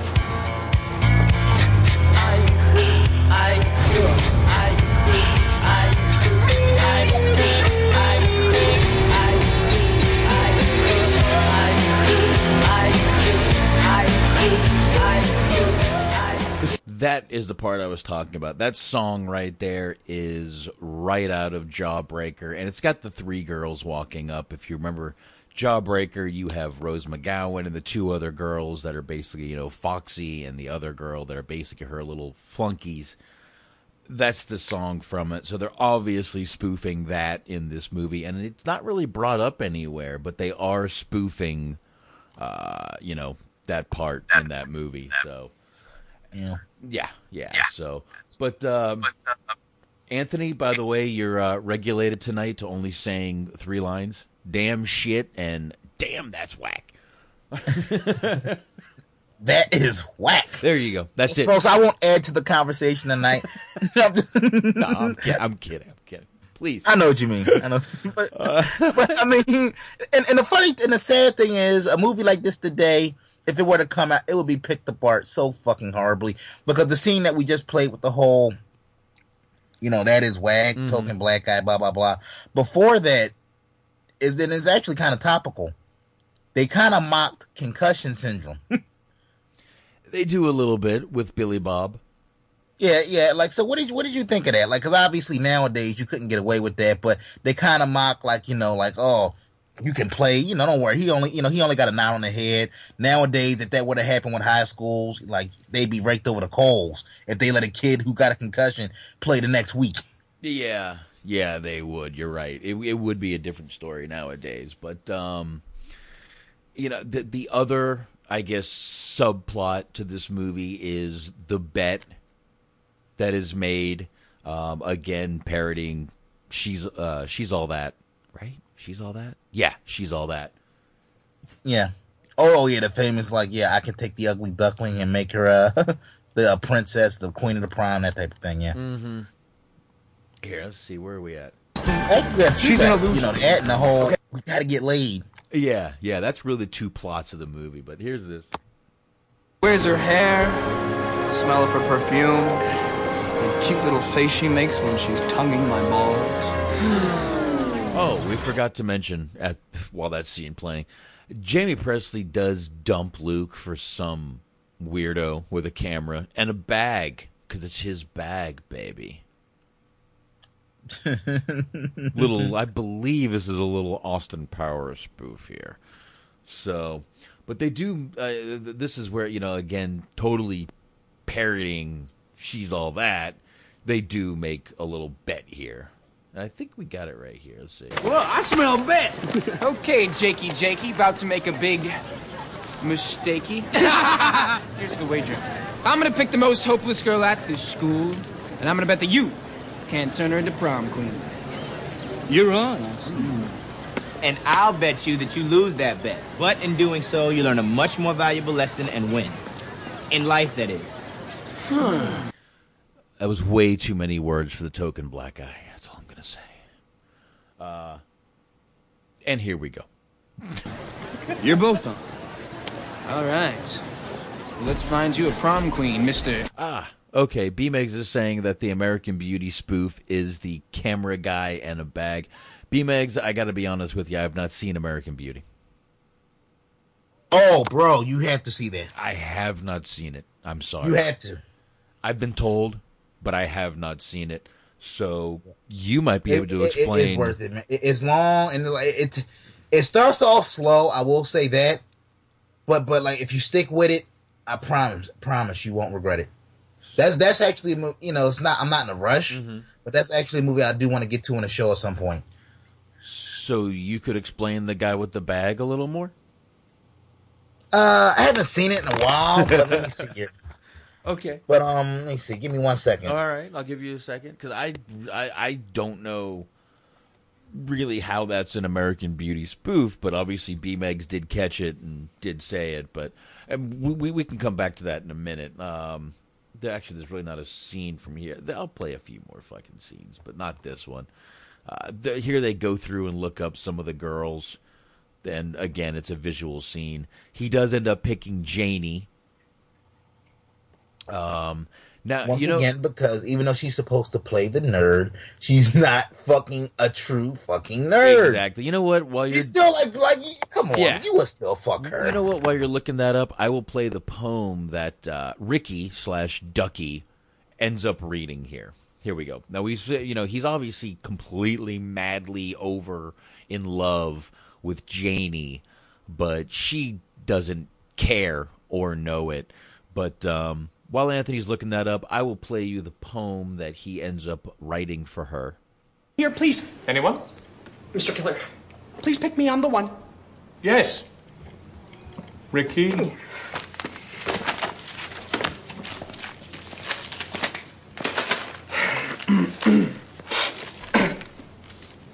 Ten Things I Love About Janie Oh, not again. by Ricky Lipman.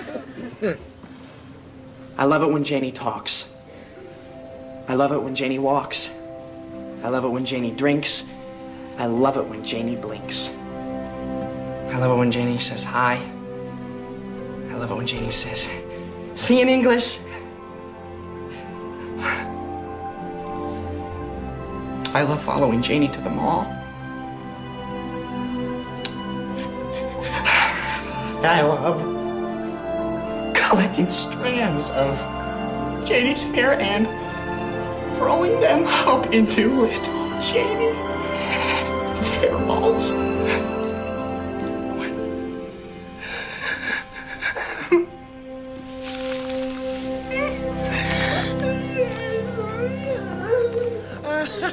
Thank you. This guy needs a psychiatrist. Yeah, but I mean, look, we, I, come on. I mean, we. I, I- I think we've all known at least one person in our lives mm.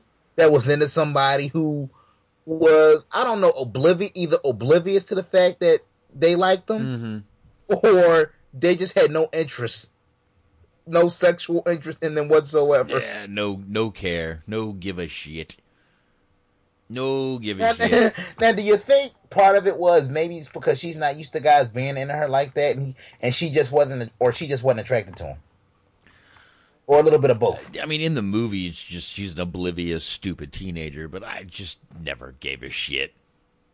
She never gave a shit. She wanted the popular guy. That's what she wanted. Um, now another another subplot in this movie is um, the fact that uh, Jake is a football player, uh, the quarterback, second string, well, fourth string, according to this movie.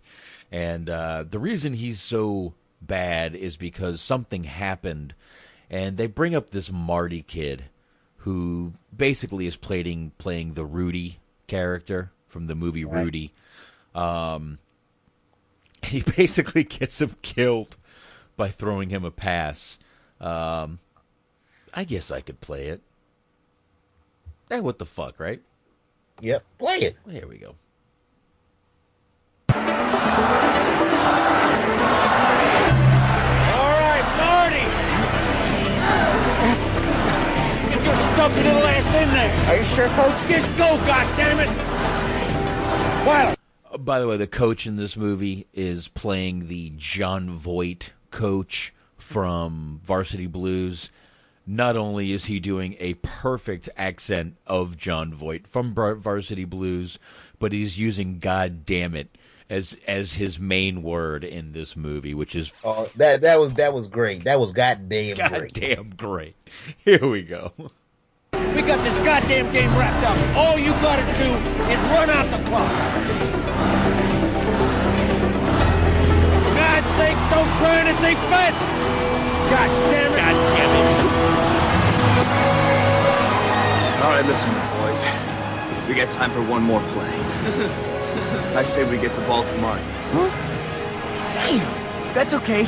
I'm just happy being on the field. But Jake, coach reckons we all just take a knee. We're up 4-2 nothing. Well, I don't care what Coach reckons.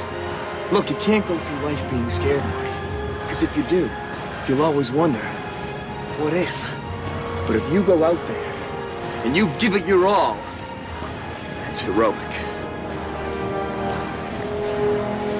Really? Now, during this little huddle scene that we're kind of playing here, where they're all huddled, uh, you know, football players huddled up. If you take a look at the Malik, the token black guy, he has on a bandana in this movie. You know, with with kind of the Tupac knot in the front. Yeah, yeah. Obviously, that's a small, small, uh, higher learning. I'm sorry, the program Yeah, yeah. the program um, little flashback there of uh, Malik from Higher Learning,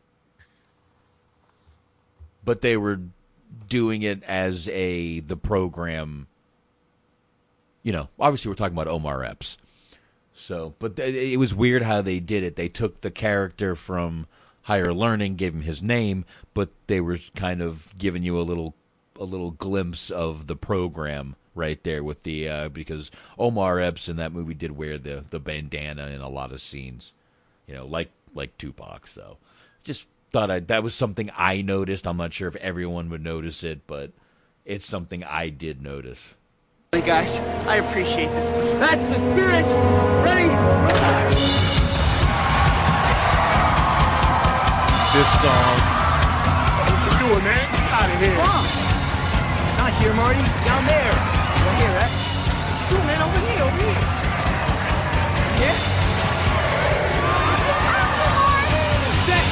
He throws it to Marty. Marty ends up basically cut in half. I'm not going to play this. It's kind of a visual part. So, but yeah, Marty's basically split in half from a high-low hit, and uh, you know, there you go.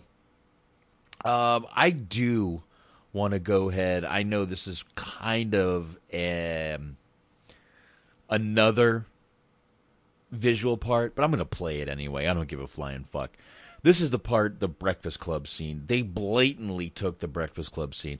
Now, right before the Breakfast Club scene comes on, which is, you know, them all being in the detention, there's a little shot of the clock. The clock says underneath it, clock is 20 minutes fast.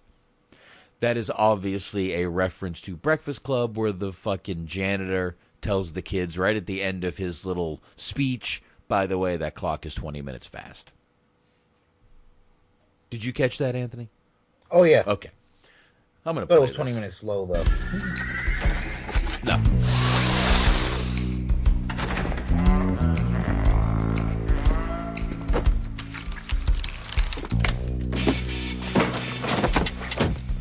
If my parents find out I got detention, they're not gonna let me eat dessert for like a week. we have disgraced ourselves and our families. Guys, guys, guys. I'm sensing the morale's a little low here. I say we make a pact. Right here, right now, before the end of the year, we all get laid. Mitch, we always make that pact. But we've been waiting for this moment since we hit puberty. That was two and a half weeks ago. I just got first hair on ball.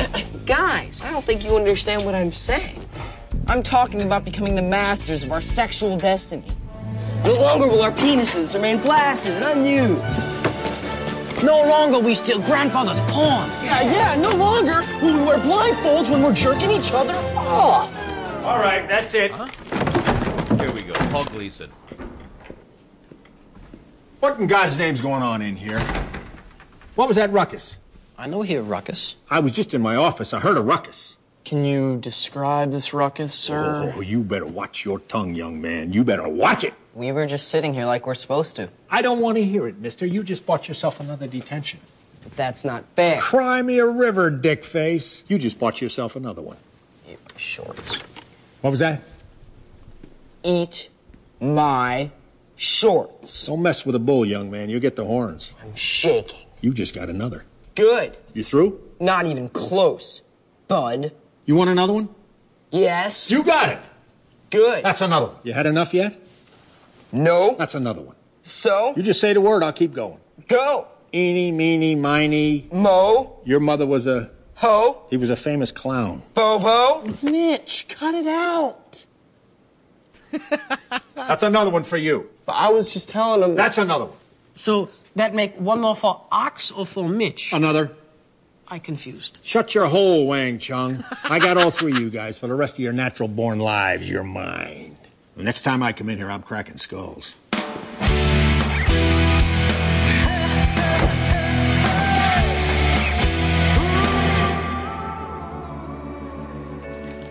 Okay, there you go. There's your Breakfast Club scene right there. Um, by the way, BMX asked if uh, the name of uh, James Van Der Beek's character in Varsity Blues, Mox. Mox. I forgot what his name was. Something Moxley. Was it Jake Moxley? Anthony? Uh, I want to say yeah. I don't. You know what? That's gonna have to be a. Uh, we're gonna have to wiki that. That's what we're gonna have to fucking do. While that's going, uh, I'm not sure what's up with this weird scene. I mean, it basically explains the characters, but I don't know the scene where he's trying to bang his mom. Um, should we play the? I want to play the little talk that um, Randy Quaid has with his. Daughter. Oh yeah, definitely play that, please. it's creepy as fuck. Number one, but it's again sort of uh not sort of completely parodying the um Pretty in Pink. So here we go. Right now. Richie. Uh-oh, buddy. Richie. That's Janie? Uh, by the way, B Megs, before I play this, Jonathan Moxon. M O X O N, otherwise known as Mox. Jonathan. There we go. Sweetheart? Hi, Daddy. Is something wrong? You're awfully quiet at dinner tonight. Daddy, you were passed out on the table.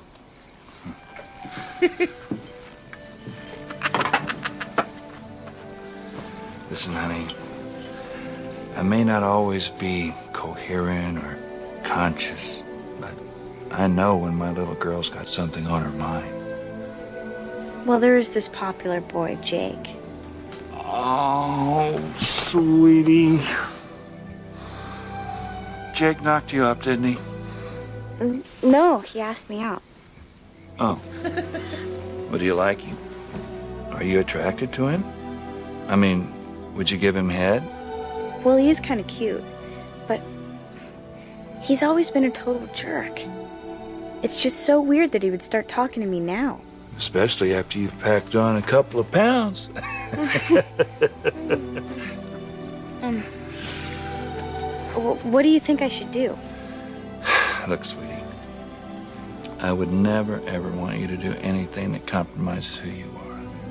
Because you're very, very special to me.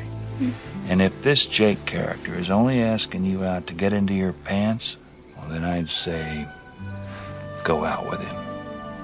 I mean, let's be honest. You could certainly use the popularity points.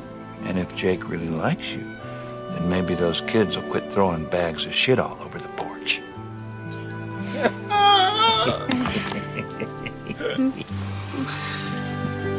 I feel better. Um, thanks for the advice, Daddy. That's what I'm here for, pumpkin tits. Word of advice: Never call your daughter pumpkin tits. Um, just thought I'd mention that. Uh, that's creepy. Um, But uh, yeah, so that was that scene. Now, not only is he the uh, you know, the the, the the the the the weird, creepy dad in this movie, he's also the kind of shell shocked veteran kind of dad, if you you know what I mean.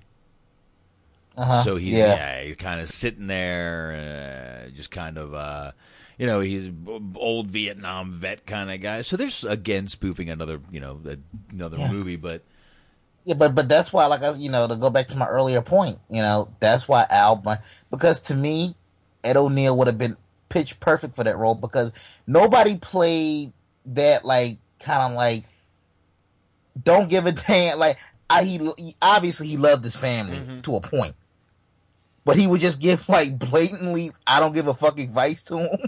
yeah, I I totally agree. I think he would have. And been, I, I just think he would have pulled it all better. Like to me, like Randy Quaid was just saying shocking shit for the sake of saying shocking shit, and some of it was funny. But like I don't know, man. Ed O'Neill just has like that deadpan like personality where I just think he would have pulled it all better. I I can't disagree with you to be honest That with you. delivered the delivery, the whole Mm-hmm. like yeah, just just Al Bundy would have been he would have he would he would have uh, took this movie to another level in my opinion. Yeah, definitely. Um, now another, I keep saying another subplot to this movie, but it is, is that he, you know, he's obviously trying to make the not really another subplot. I mean, I'm adding to the subplot of the bet. He goes to his sister to try to make, you know, what do I do to get her to like me? And his sister gives him three things to do. Let's hear those three things. Okay. There are three things you need to do to have Janie eating out of the palm of your hand. Yeah. First, you're gonna have to earn her trust. Come on, guys, leave him alone! Go! Hey! Come on, right back up. It's enough, okay? Little shit. earn her trust.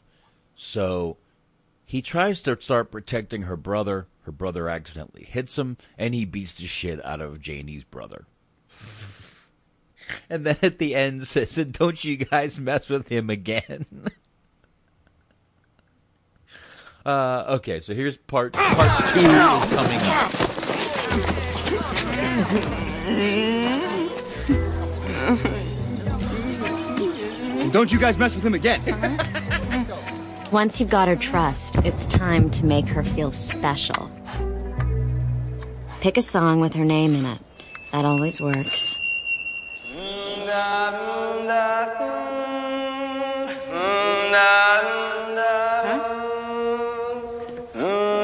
Janie's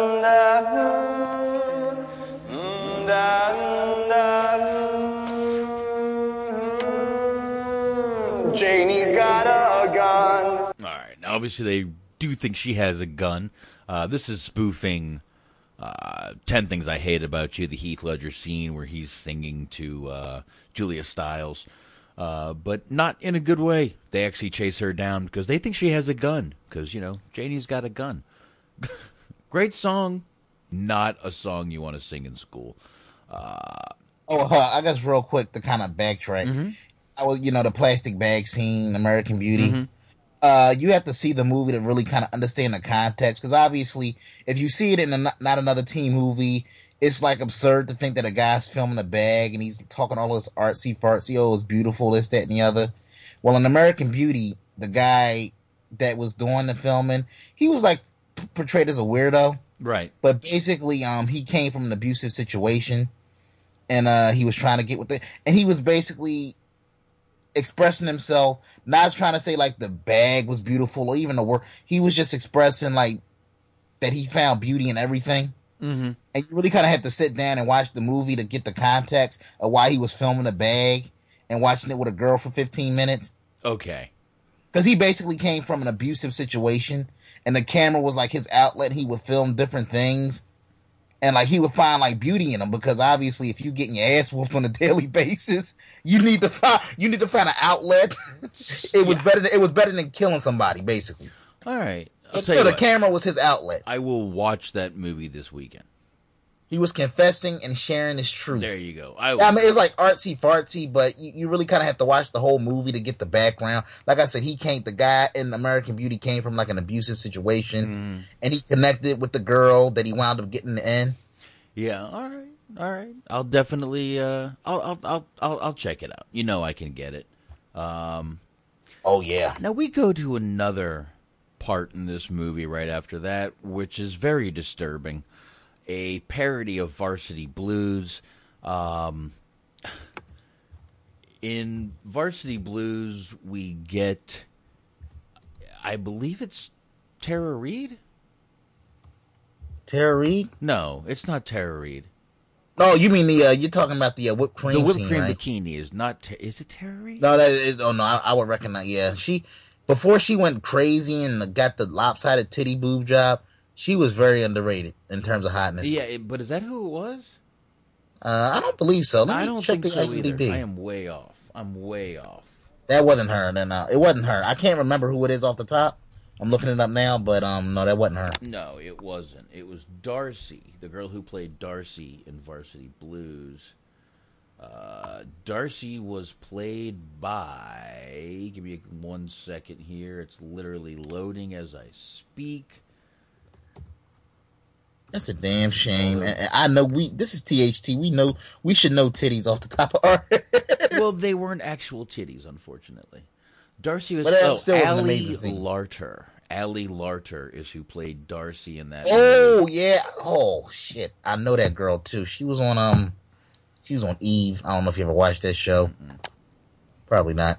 No. Um, Ali Larter is who we got to see in the whipped cream bikini. And unfortunately, unfortunately, in this movie, we end up seeing the guy playing Jake in a whipped cream bikini, but is at a, he says it's a banana split. Um, walks away. There's actually a banana in his ass. Now, in this movie, in this scene, they go on to a little scene where even I mean Jake's first football game, uh, Dad's book of Jake's accomplishments. Uh, I mean, you can just see his dad is wanting him to go to Princeton because he did. There's pictures of his face glued on other people's faces. It's it's just ridiculous. But then we look and we see him in a whipped cream bikini. Uh, he says it's she doesn't let here. Fuck it. I don't like Sundays. Oh, it's not a Sunday. It's a banana split. I don't like those either. Bye, Jake. watching him walk away with a banana stuck in his ass is seriously disturbing. Uh, watch this scene at your own risk.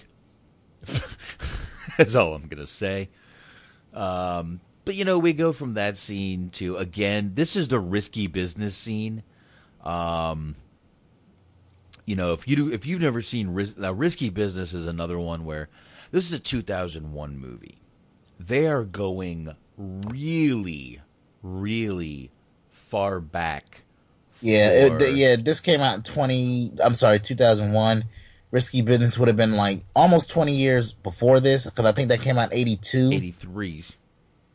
Oh yeah, yeah. I was about a year old. So yeah, it would have been about 18 years before this. Yeah, yeah. They went really far. And again, this is like watching a Disney movie with your kids and they throw in an adult reference. Yeah. You know, it's it's it's like wanting. Okay, here it is. It's like watching Madagascar, and suddenly the guy holds up a you know one of the lemurs in the movie holds up a book and says, "It's a cookbook. It's a cookbook." That's an adult reference to a Twilight Zone episode called "To Serve Man." How many adults do you think really knew that? And in this movie, how many people do you watching this movie knew this was a scene from Risky Business?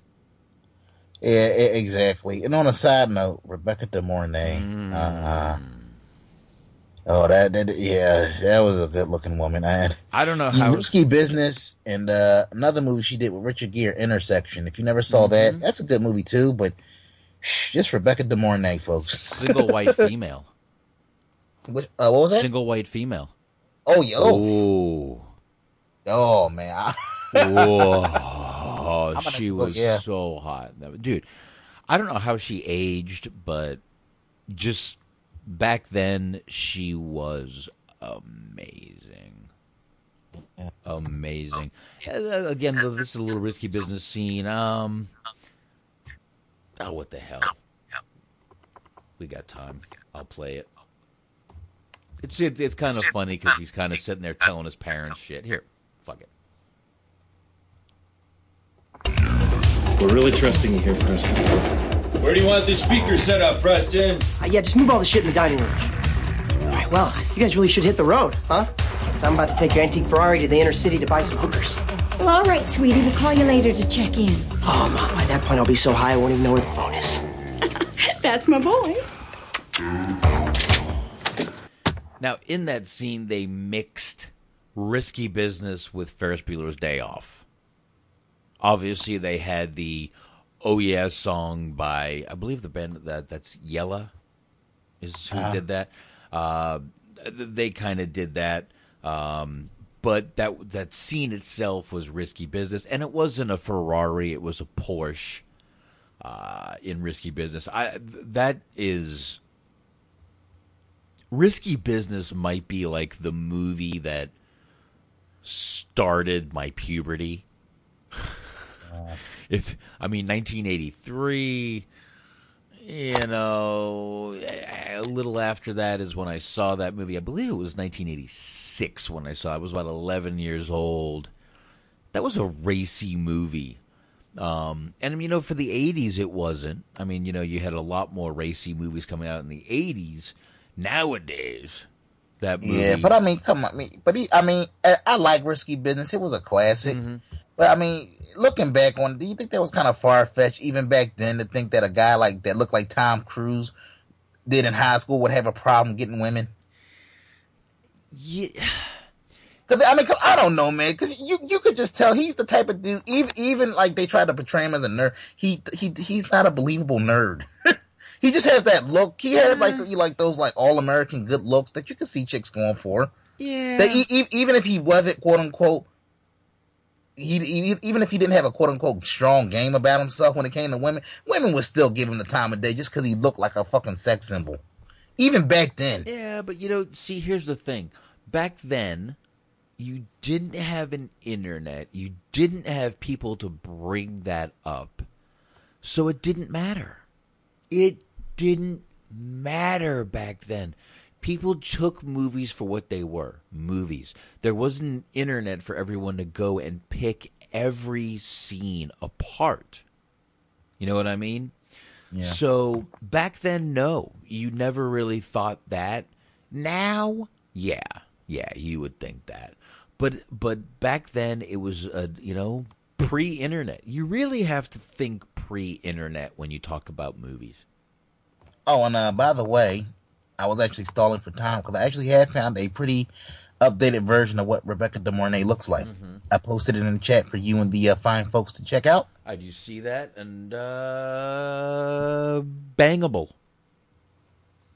I will say that. She does not look bad. No, not at all. Aged well. She looks a lot like um, the girl from CSI, the original CSI, the blonde. Ah. Marge. What's her name? Marg.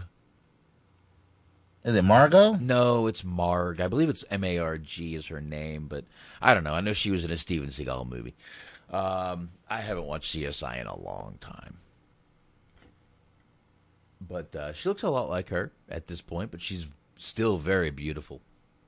Um, again, they parody "She's All That" in the movie that we were talking about, not another teen movie. She, they parodied the, that again with, you know, his uh, Jake's sister going up and making the Julia Stiles character beautiful by, you know, basically taking her glasses off.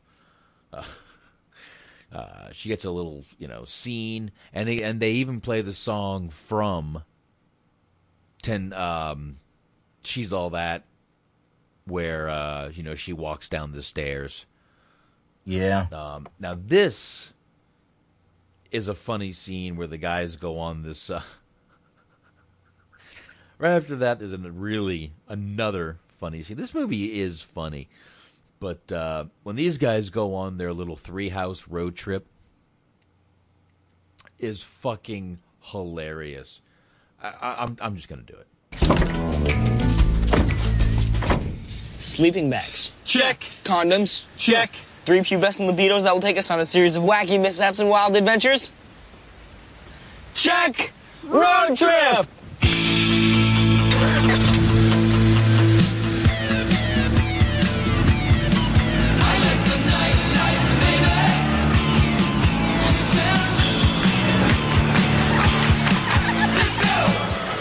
We here. Gentlemen, tonight we are going to our first big high school party. Now, if there's any place to buzz the Brillo, this is it. How you plan on buzzing Brillo? With this letter. Now Amanda Becker will finally know the truth. That I have loved her since the first time I saw her. Okay, now is where we get into the can't hardly wait part of the movie. Uh, if you think about it, they do break up all the parody parts into like scenes. Every scene is another parody of another movie. You know that that's really how they break this shit up. Um, so you know this is a th- th- this scene turns you know into a parody of uh, you know can't hardly wait where the you know the Yeah. the, the, the, the shy kid is giving Jennifer Love Hewitt a note that says he loves her, but we also get the the token black guy runs into another black guy. Yeah. It's only right that we play it. It is. I believe it is. Um, now we also get the scene where you know they uh, uh, the Jennifer Love Hewitt character walks into the party and it's in slow motion, and uh, you know they're all like, "Why? Oh, what's going on?" And they're like, "Don't move until it's over." Uh, it's just a weird. Obviously scene. a parody because you know, especially going back to the eighties. Yeah. Hot girl walks in on the scene. It was always like the stereotypical. You, everybody hears the music playing Right. and everything stops because you know she's the center of attention. Yeah. It's almost like the director had a neon sign on this woman, like she's the one everybody wants to fuck. There you go. To reference our Tupac episode, "All Eyes on Me." That's what. Yeah. That's what it is. So there you go. Let's go. Oh, by the way, since you brought up Tupac, Oh. coming soon next month. All eyes on me review. Stay tuned for more details, oh, folks. Oh hell yeah! I'll watch that. Here we go.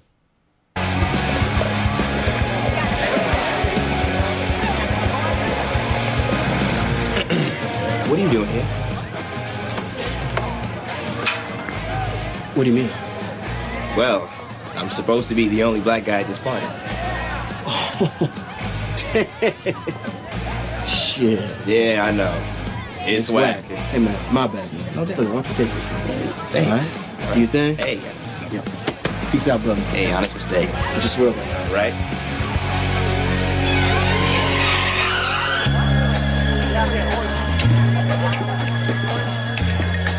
Hi.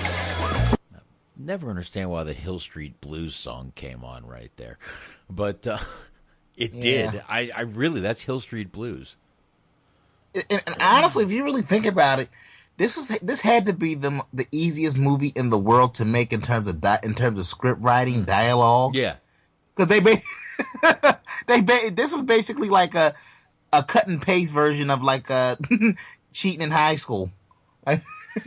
Yeah, yeah, you're right. It is. Um, from that scene, though, we go on to a disgusting scene. I do not want to spend much time on.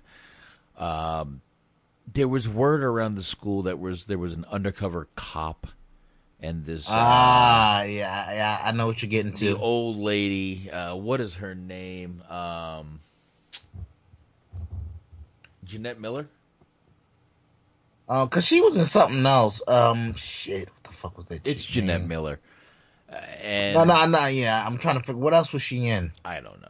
And uh, the sister of Jake end up in a room kissing. It's the grossest scene. I don't even like watching it. It makes me sick. But she wasn't. But but I've never even been kissed, box. Yeah, good.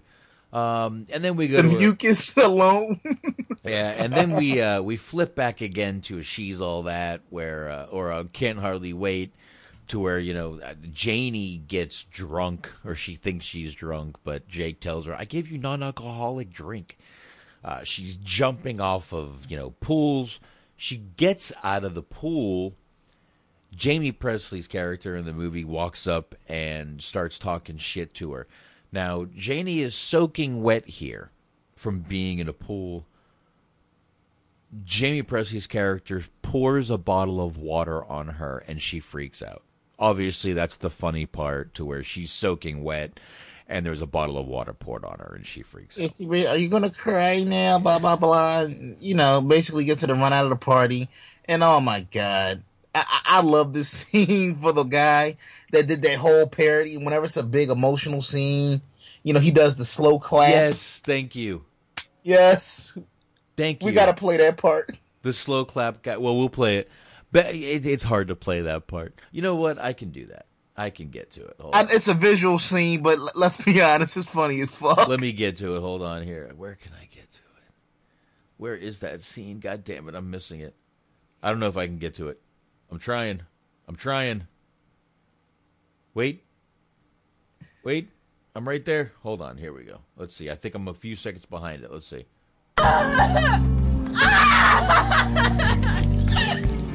She runs off crying.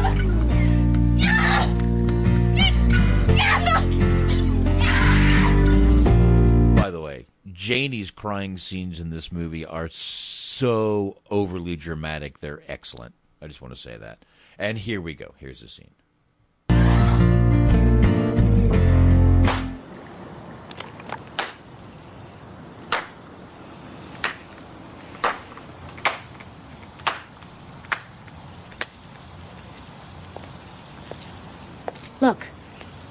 You can't just start a slow clap at any old time.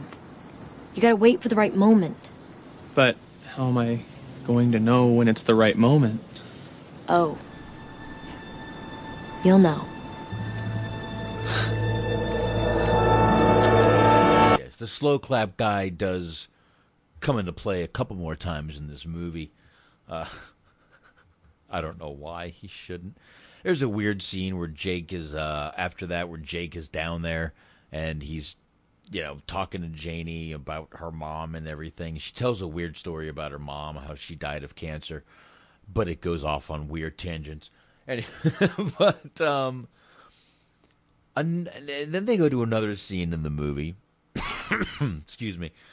Um, in the locker room, and I want to play this where Jaime Pressly kind of goes a little crazy and starts showing her weird side. So here we go. I just want to play this because it's Jaime Pressly standing there in. All right, she's half naked, and I just want to watch it. Anyway. You think you're gonna be prom queen? Well, think again, Janie. Because you put the ass in embarrassment, the boo in taboo, and the suck in liposuction.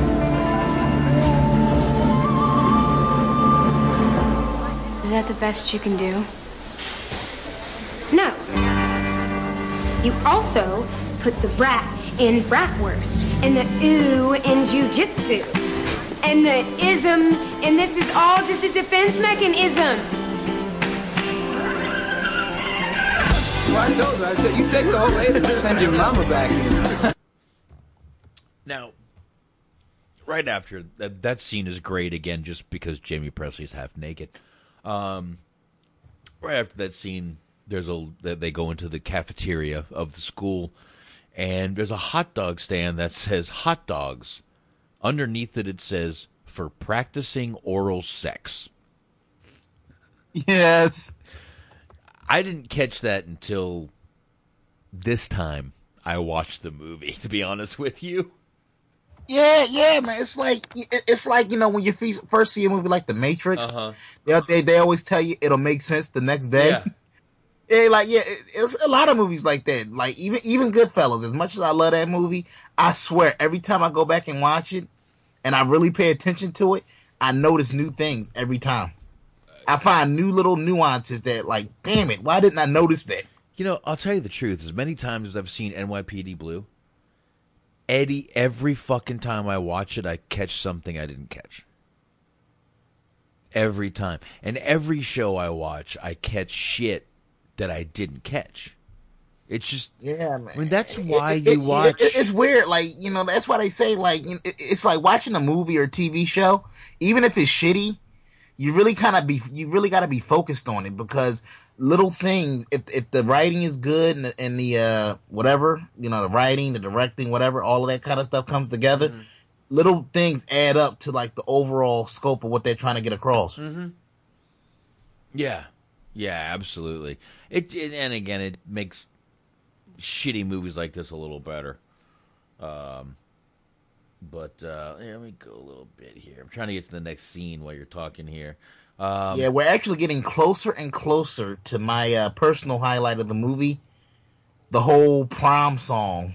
Ah, yes, we are getting closer. I did want to play the. That's uh, my favorite scene. I want to play the cheerleading scene real quick. Again, it's just to watch Jaime Pressly shake her ass. Um, they also do a little bit of uh, another movie they parody in this movie is uh, Just Bring It, the cheerleading movie. Um, and you'll hear that right here. I'll go ahead and play it. Don't think you fooling us because we saw you at our practice and I know you stole our routine. Okay, I don't know what you're talking about because we've always done our own cheers. Right, girls? That's right. Well, then you better bring it. Oh, it's already been brought. We are the North Compton Wildcats. We're black. We know it. We shake our big booties and show it. We ain't white. We ain't white. We definitely ain't white. Break it down, niggas.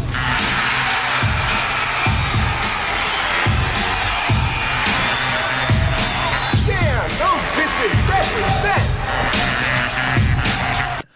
All right, maybe I played that part just to hear the white guy say, "Damn, those bitches represent." Yeah, yeah. The white, the white chicks were actually more ghetto than the black chicks in this movie. Go Oh. figure. God damn. Um, the next part I'm going to play in this movie, though, will be the uh, the scene where Mr. T comes and talks to Mr. T Yeah. as the wise janitor. Coming, Yeah, sad, sadly, I, I I gotta say th- this predates the WWE Hall of Fame. Hell, they were still it, they were still WWF at the time this movie came out. Mhm. So he does not talk about his mama. None. So so sorry to disappoint everybody. Yes. So here we go. Got butterflies, huh? Who are you?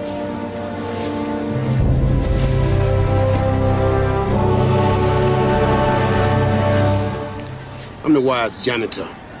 I'm here to impart knowledge, help youngsters overcome their fears, also replace the sanitary cakes in the urinals. But right now, I'm here to help you get your throwback. How did you? I've been watching you, kid, doing practice in the hallways, in the locker rooms, taking a shower, whooping other boys with a wet towel. Hmm, I can tell you kind of like that. Whoa.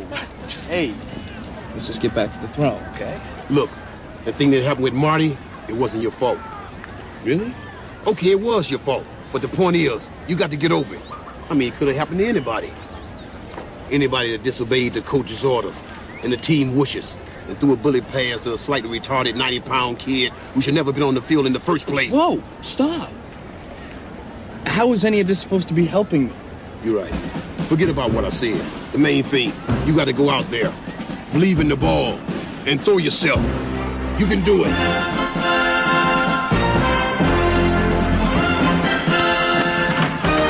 Going out there.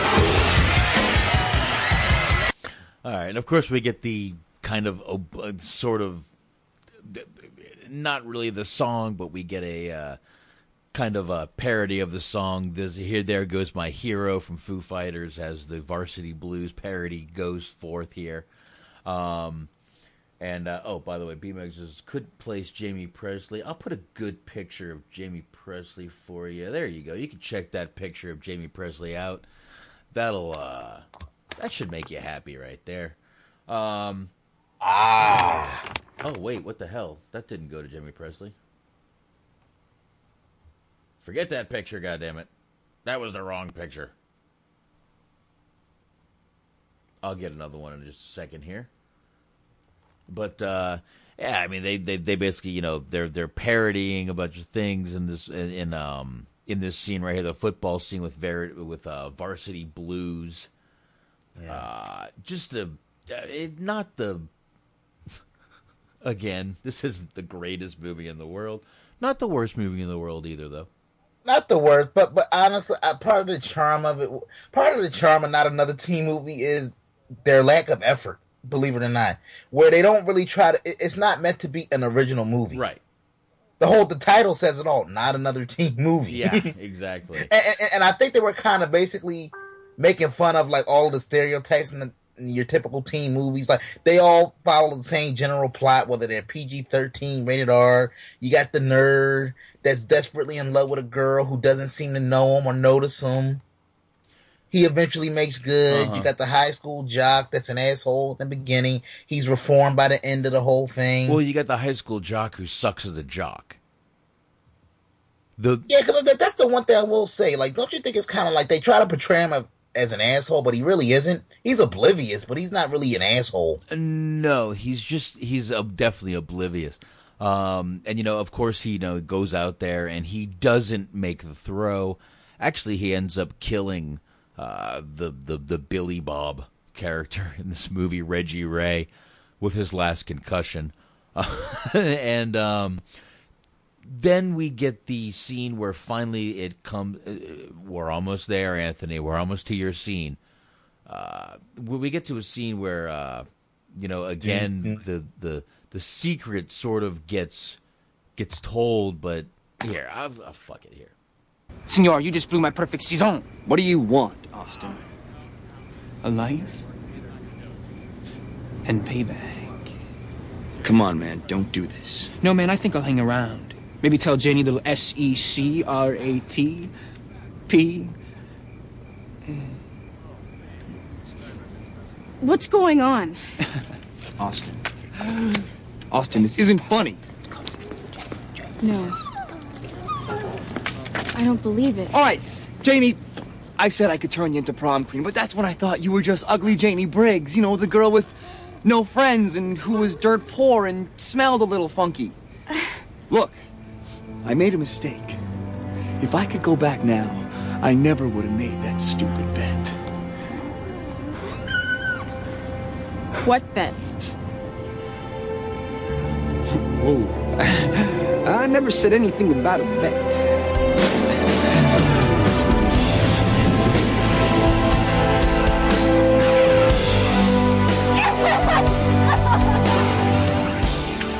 All I said was, I'm pretending to whisper a big secret in your ear, so Jake here thinks I'm telling you a big secret, which will cause him to break into an hysterical confession where he actually reveals a big secret, thus confirming everything I just whispered in your ear.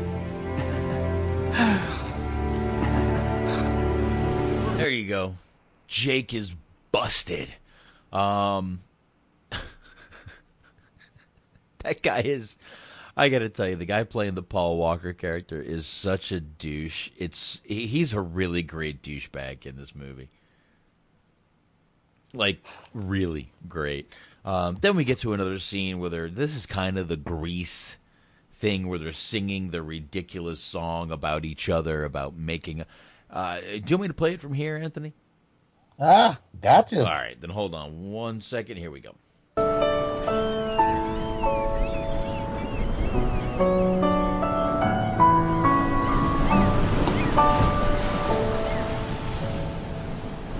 I wish I didn't make that bet. That's not the guy I want to be. If I could just turn back the clock, then Janie would still be with me. Tell me, Mom, what should I do? I love this boy, but he has been untrue. I'll do my best to make things right. I wish we could resolve this fight. It could happen. It could happen at tonight.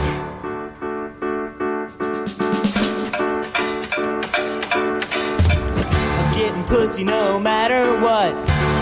even if it with dirty slut. True love is what I want the most. I off in your French toast. so what if we have the same mother? Tonight I'm gonna fuck my brother.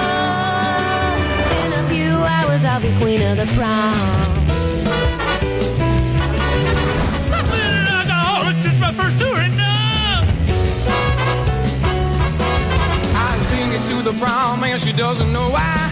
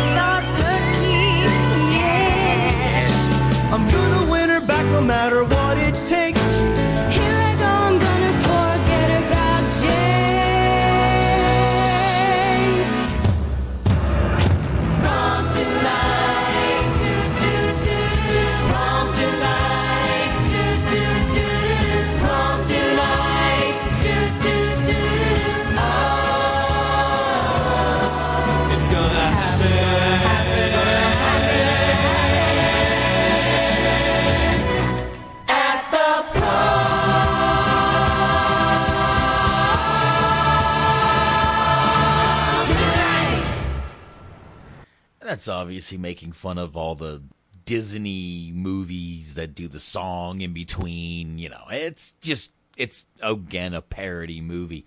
Uh, Yeah, I, honestly, it, this makes the because honestly, when I first saw it, I enjoyed it because, like you know, like I said, I was still like eh, borderline teenager at the point that this came out, and it was funny, but that scene put it over the top for me. Come on, I'm I'm getting pussy no matter what. yeah, it's pretty funny. It is. It is. Oh, That's-. I could have done without the whole. I just jerked off in your. Fr- I, it was funny, but I could have done without that line. Yeah, yeah. And now we get real quick. We get back to the can't hardly wait thing where uh, he, uh, you know, the, the the kid gives her the note, and she's oh fuck it. Let's.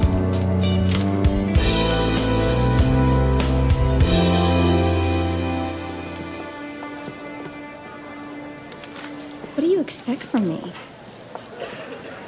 Do you think I'm just gonna have sex with you? No, no, no, you, you don't understand. Because I am not some kind of cheap slut. I don't screw every pathetic guy that gives me a letter. I give them hand jobs.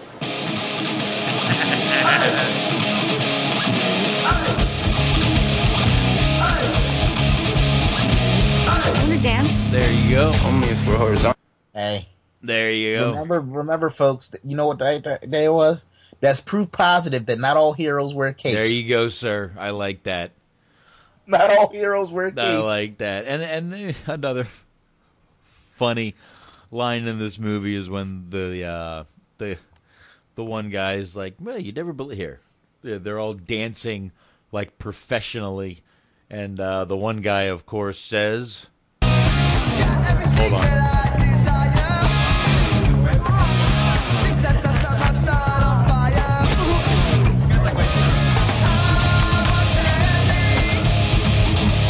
Funny, isn't it? You would never suspect that everyone at this school is a professional dancer. you never suspect everyone's a professional dancer. Amazing. Uh, and again, that's that, that's shining some light on the parodies in this movie. Uh, but it's funny. Um, and again, this this whole scene is uh, she's all that mostly parody, where you know he he finds out he's prom king, and you know Jake does, and prom queen turns out to be the Siamese twins we didn't bring up.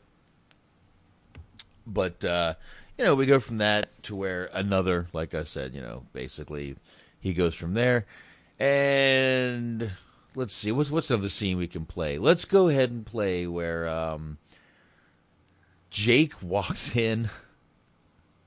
Uh, Jake finally does go to the hotel he's told to go to, where uh, he was told Janie is. She's not there. Instead, it's his ex girlfriend, Jaime Pressly's character.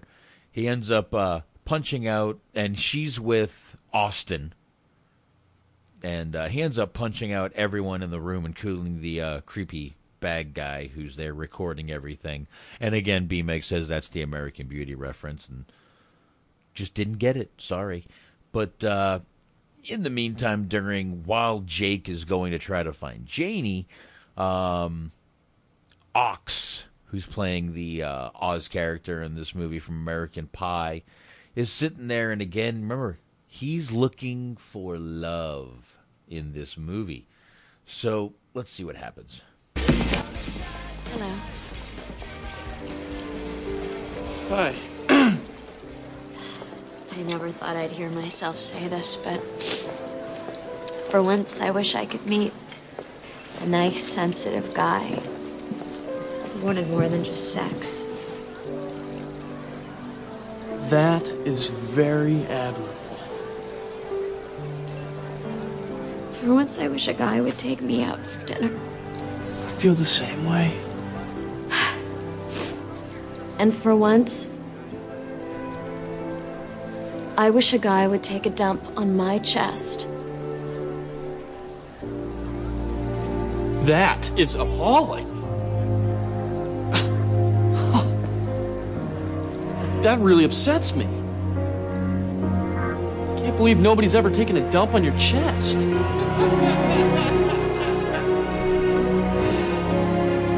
Will you be that guy?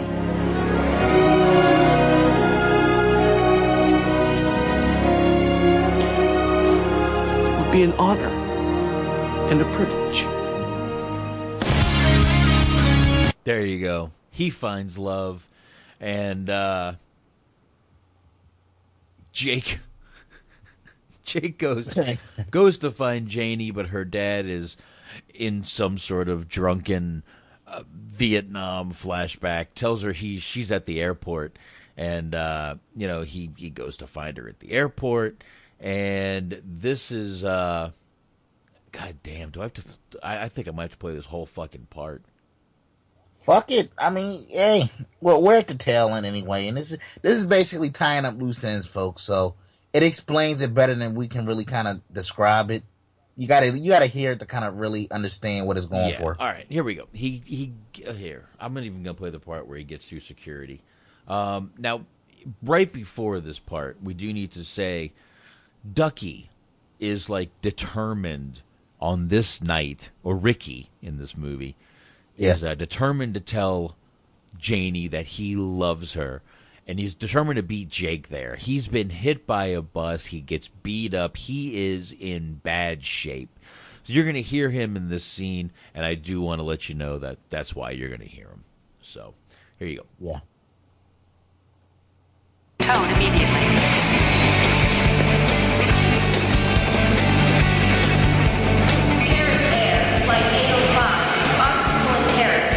Right before this, by the way, you're going to hear Jake get through security, and here is how he does it.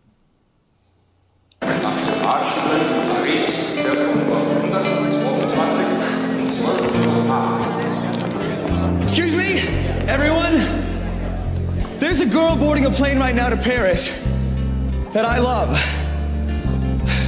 And if I don't get there in time and tell her how I really feel, I may never see her again.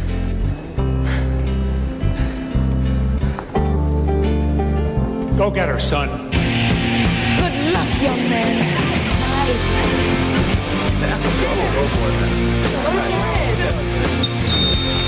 Oh, Carol, just go.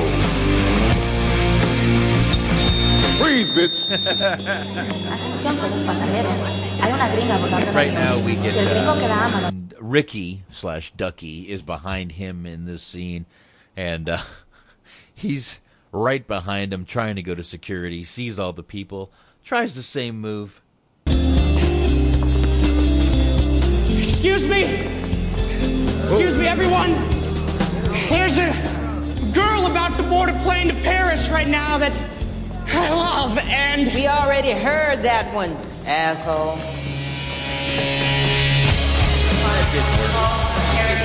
Obviously, that didn't work. He's finally spots Janie, Jake does, and here we go. Oop, here we go. Come on, give it back. Just believe in the ball, Jake. And throw yourself.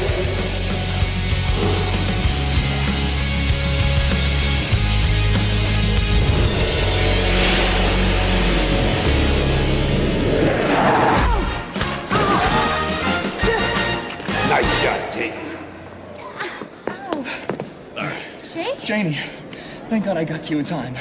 Listen to me. I'm not gonna let you get on this plane and go to Paris. Well, why not?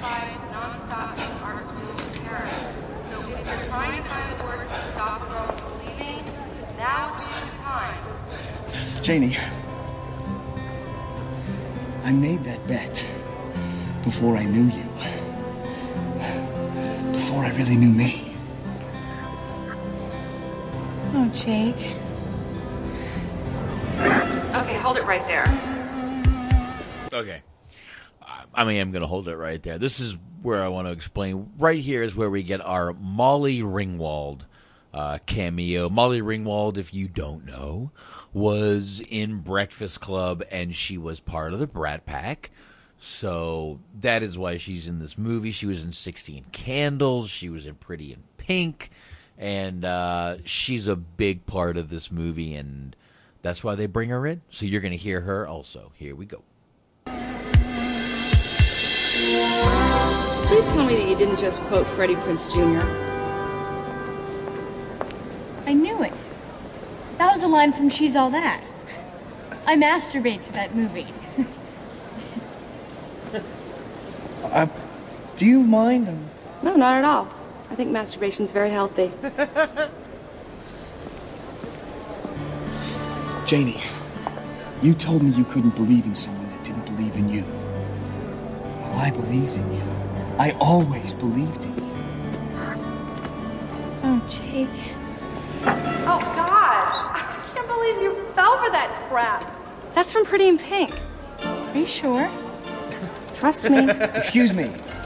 What are you doing? Let me give you a little piece of advice here, Jake. Why don't you lose the I'm the cute and sensitive popular boy with the big sideburns routine? It's just too pathetic. And for once, tell Janie what's true in your heart. Stop being such a little bitch. And you, Janie, little miss other side of the tracks, awkward rebel girl with the pseudo intellectual glasses, why don't you wise up to Jake's bullshit? Stop being such a dumbass. She's right. Janie, Yes, Jake? maybe you should get on that plane and go to Paris. Huh? Well, you know, I mean, if you stay, we really only have the summer, and then I go to college, and we'll talk on the phone and spend the occasional weekend together, which is nice. but chances are, one night I'm gonna get wrecked and have unprotected sex with some girl in my dorm. You'll find her thong and call me a slut. I'll call you a cock tease, and we'll break up. So when you really think about it, what's the point? Well, that wasn't exactly the kind of truth I was expecting. That doesn't mean I'm gonna fall for it. I mean, how big of a dumbass do you think I am? You obviously stole that speech from Karate Kid. Uh, no, actually. Shh. Jake, it's okay. I love you too. We all know where this is going. Fucking teenagers.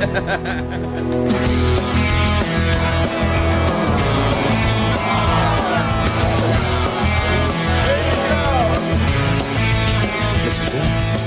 The right moment. Making love to you was never second best.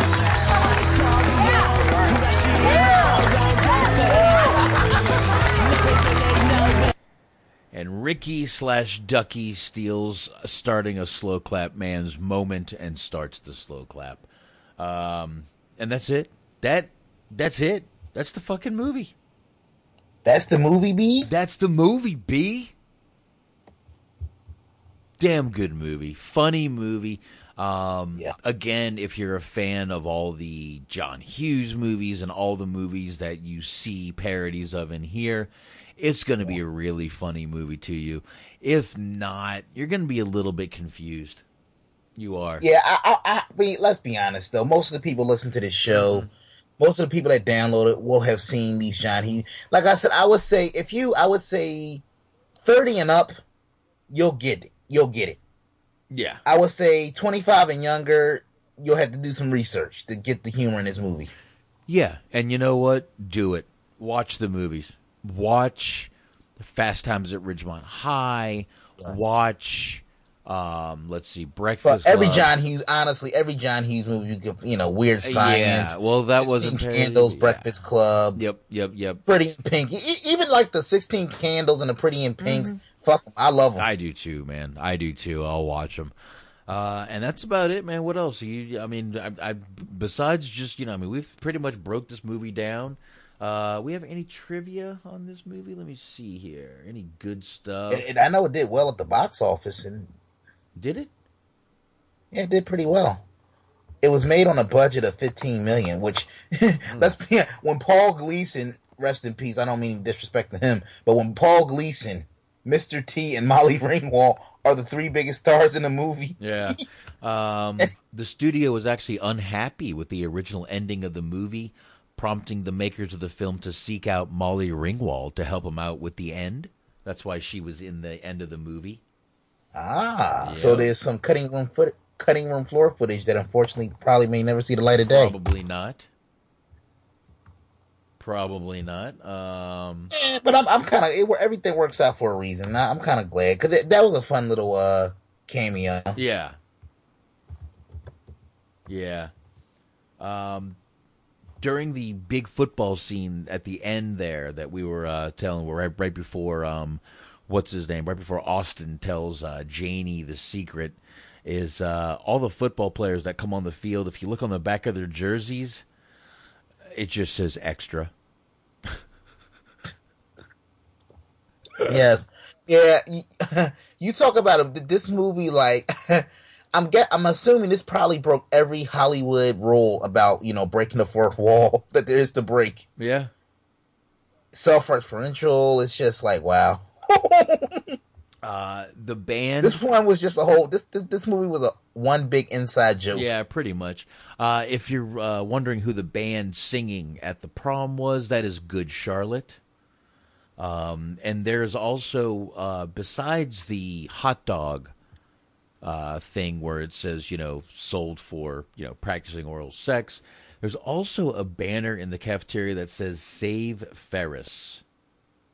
And if you don't know where that came from, Ferris Bueller's Day Off, obviously. Uh, you know, and uh, it does say in here, you know, Paul Gleason's role was reprised, reprised from his Breakfast Club role as principal. Uh, we mentioned that. In Russia. Yeah, and I'm looking at. Let me see here. In Russia? I'm reading some quick factoids. Uh, let's see Uh-huh. here. So, so the movie was made on a budget of uh, 15 million. Okay. It ended up making 66.5 million. And uh, let's see here. Do-do-do-do-do-do. Look at this. This is actually interesting. This kind of echoes what we've been saying throughout this uh, little broadcast tonight. The film received generally negative reviews from critics. Rotten Tomatoes gave the film a score of 28% based on 96 reviews with an average rating of 4 out of 10. Hmm. There's your Bret Hart reference. the site the site's consensus states Nam, not another teen movie for you not to know, has some funny moments, but the movie requires the audience to have familiarity with the movies being spoofed and a tolerance for toilet and sexual humor to be truly effective. Jeez. That pretty that pretty much sums up what we've been saying for the past two plus Yeah, hours. it does. Um, couple more quick. I have two more that I want to mention on this. Um, two more quick trivia facts. Jaime Pressly's character in this movie is actually named Priscilla. Um, she is often mistaken for Priscilla Presley, and obviously that's you know Elvis's widow, and uh, that's who uh, they decided to name her after. And um, another really quick thing we've mentioned uh, Fast Times at Ridgemont High, and we've done Fast Times at Ridgemont High. Check that out in the archives. Um, when Jake is running after the prom, he's running after Janie. He stops at a red light The building on the corner is named Spicoli's TV Repair. Ah. Spicoli, obviously a character from the movie Fast Times at Ridgemont High, played by Sean Penn. So, you know, that uh, obviously a blatant, you know, copyright there of exactly what uh, Fast Times at Ridgemont High was going for. Um, I actually lost Anthony real quick here. I'll get him back in just a second here. Uh, I'm trying to see if there's any more. Um, actually, the high school featured in this movie is the same location that was used as West Beverly High School in Beverly Hills 90210. So I don't know if anyone knew that, but this was actually the exact same high school that was used in 90210 right there. Uh, Nice. Yeah, yeah. So obviously I got Anthony back, and um, that's it. That's really the, the the the some of the best things from this movie right there, man. I'm I got nothing else. Yeah, I mean, we pretty much we got more out of this movie than we expected. So Yeah, I was expecting we this. should give ourselves a pat on the Yeah, back. I was expecting this to be like a hour and ten minute show, but uh, yeah, I mean we went off topic a little bit, but who gives a shit, man? It all tied in, if you really think about It it. did. It did. But uh, there you go. Um, pff, not another teen movie. Definitely check it out. Definitely watch the movies that this movie is relating to. Um, a lot of the movies this movie makes fun of are really good. Uh, Yeah. memorable. I mean, you know, might be your age. This it definitely could be an age thing, but a lot of the movies is, that that this movie made fun of were memorable movies for me. And I mean, Anthony, you know, being younger than me, knows every movie, probably, you know, almost every movie in here too. So, you know, it, it just goes to show that these movies are timeless. Definitely, definitely. You know that that they're making fun of, and uh, you know, no big deal. Who cares? Make fun of movies. I don't give a shit. But uh, yeah, it's not, it's, not, it's not the end of the world. yeah, yeah, and uh, again, Jaime Pressly in this movie, hot as shit. Yes. She's the fucking number one chick in my book, dude. Yes. So, oh well. Uh, that, on that note, I guess we should uh, plug and go. What do you say? Uh, yeah, plug and go. I'm just going to do a quick little uh, mention here because I, I have been mentioning off and on throughout the course of the week in the show. Basically, uh, to piggyback off of uh, Box's uh, NYPD Blue references, I've recently restarted watching uh, Married with Children from the beginning. And I'm going to be giving like weekly updates on where I'm going with it and where I'm at. Okay. So I basically started off with the, obviously the first season, and it was the shortest season, 13 episodes. And I wanted to get your opinions, Box. Were you a Married with Children fan? I was. Have I watched every single episode? No. Yeah. Now, um, I, I don't. I haven't really decided on a format of how I want to do this segment, but uh, obviously, you know, just going back because it's been a while since I actually watched it.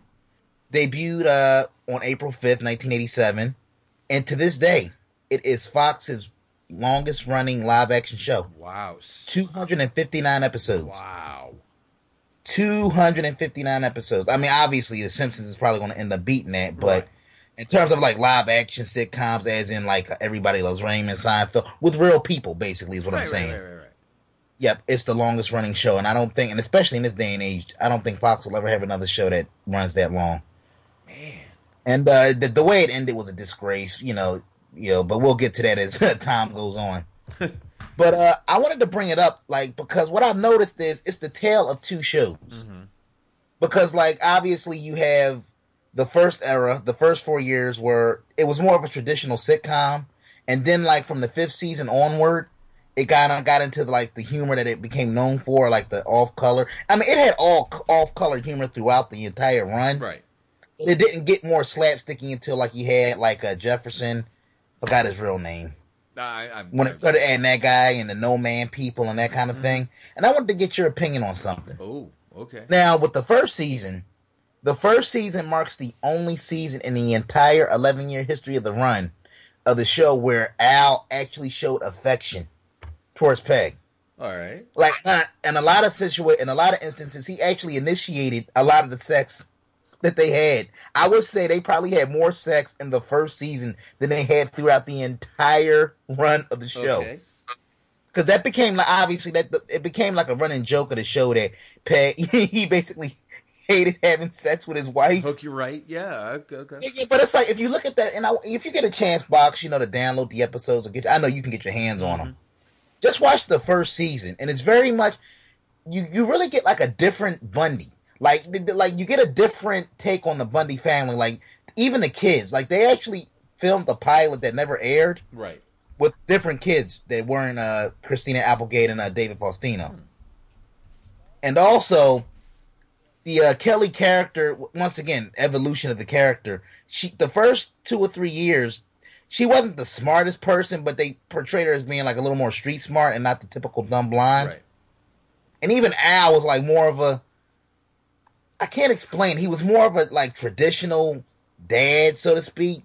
He he was like frustrated. He was going through shit, but he wasn't as like ambivalent to things. Right, right, right. So, uh, if you had to choose, like, what which version of the show would you say you preferred? Did you prefer it with David Garrison when they had the Rhodes family, or did you prefer it when they had the Darcys? Oof.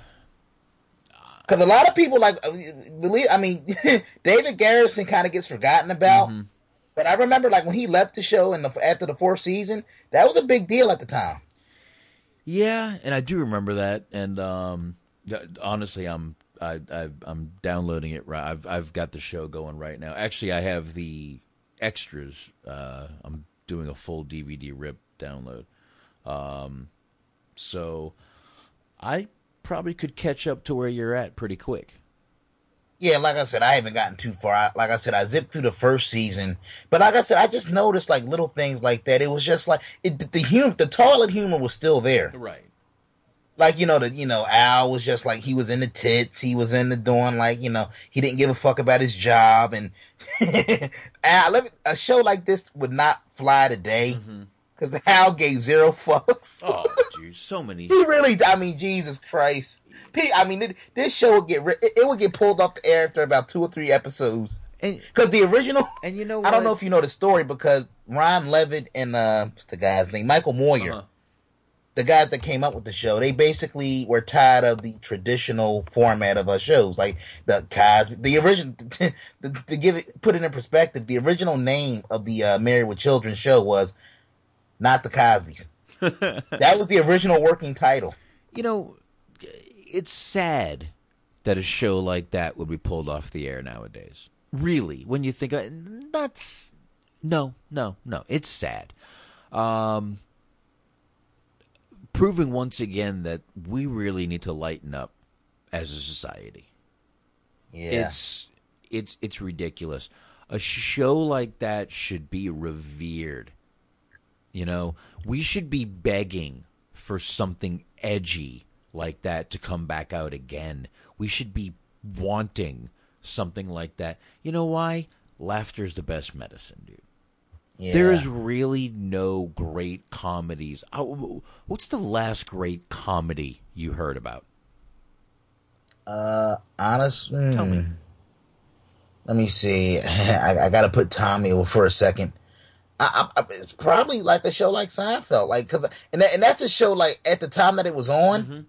I honestly didn't appreciate it. You could. I, I, I watched it here and there, but I didn't really get into it until after the fact. Like, oh, now I get why it was a big deal. Looking back, Yeah, I mean, you could really throw shows Seinfeld, Friends, South Park. You could throw South Even Park in Friends, there. and that's another one. I used to mock anybody that watched that show in the nineties, early two thousands. I mocked them religiously, but now I'm like looking back. I, I didn't caught some episodes. I'm like, it really was a good show. Yeah, and and you know, but but but uh, unfortunately, we don't want comedies anymore. Look at what some of the number one shows now. These uh, a lot of the dramas. We want drama. We want reality. And that's, you know, unfortunately reality shows are mostly number one shows right now, which should disgust a lot of people. It really Yeah. should.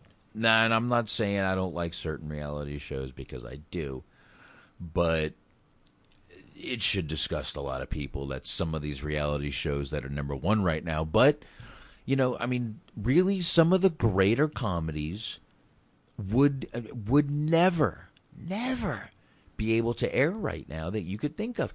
Even a show like Seinfeld or something would be picked apart right now and probably wouldn't be I mean, yeah, you know, you mean you got your reruns and stuff, but people want your like you mentioned before, everybody loves Raymond. They want your King of Queens reruns. That's what people want. That's what people want to see, and they and and then they want to watch your fucking you know your uh, reality show reruns now. So Yeah, and, and and the funny thing is, you know, I actually pulled pulled out I pulled out your gimmick from the show. I pulled out a few factoids from my Married with Children. And honestly, you know, we're talking about like good taste and controversy. Controversy is what put this show on the map. Because you know how we have uh, a lot of the uh, they call them social justice warriors, people that bitch and are happy and live blissfully and they're bitching about every little little thing. People like wait nowadays, just they wait around and just wait to get pissed off about something. right, right.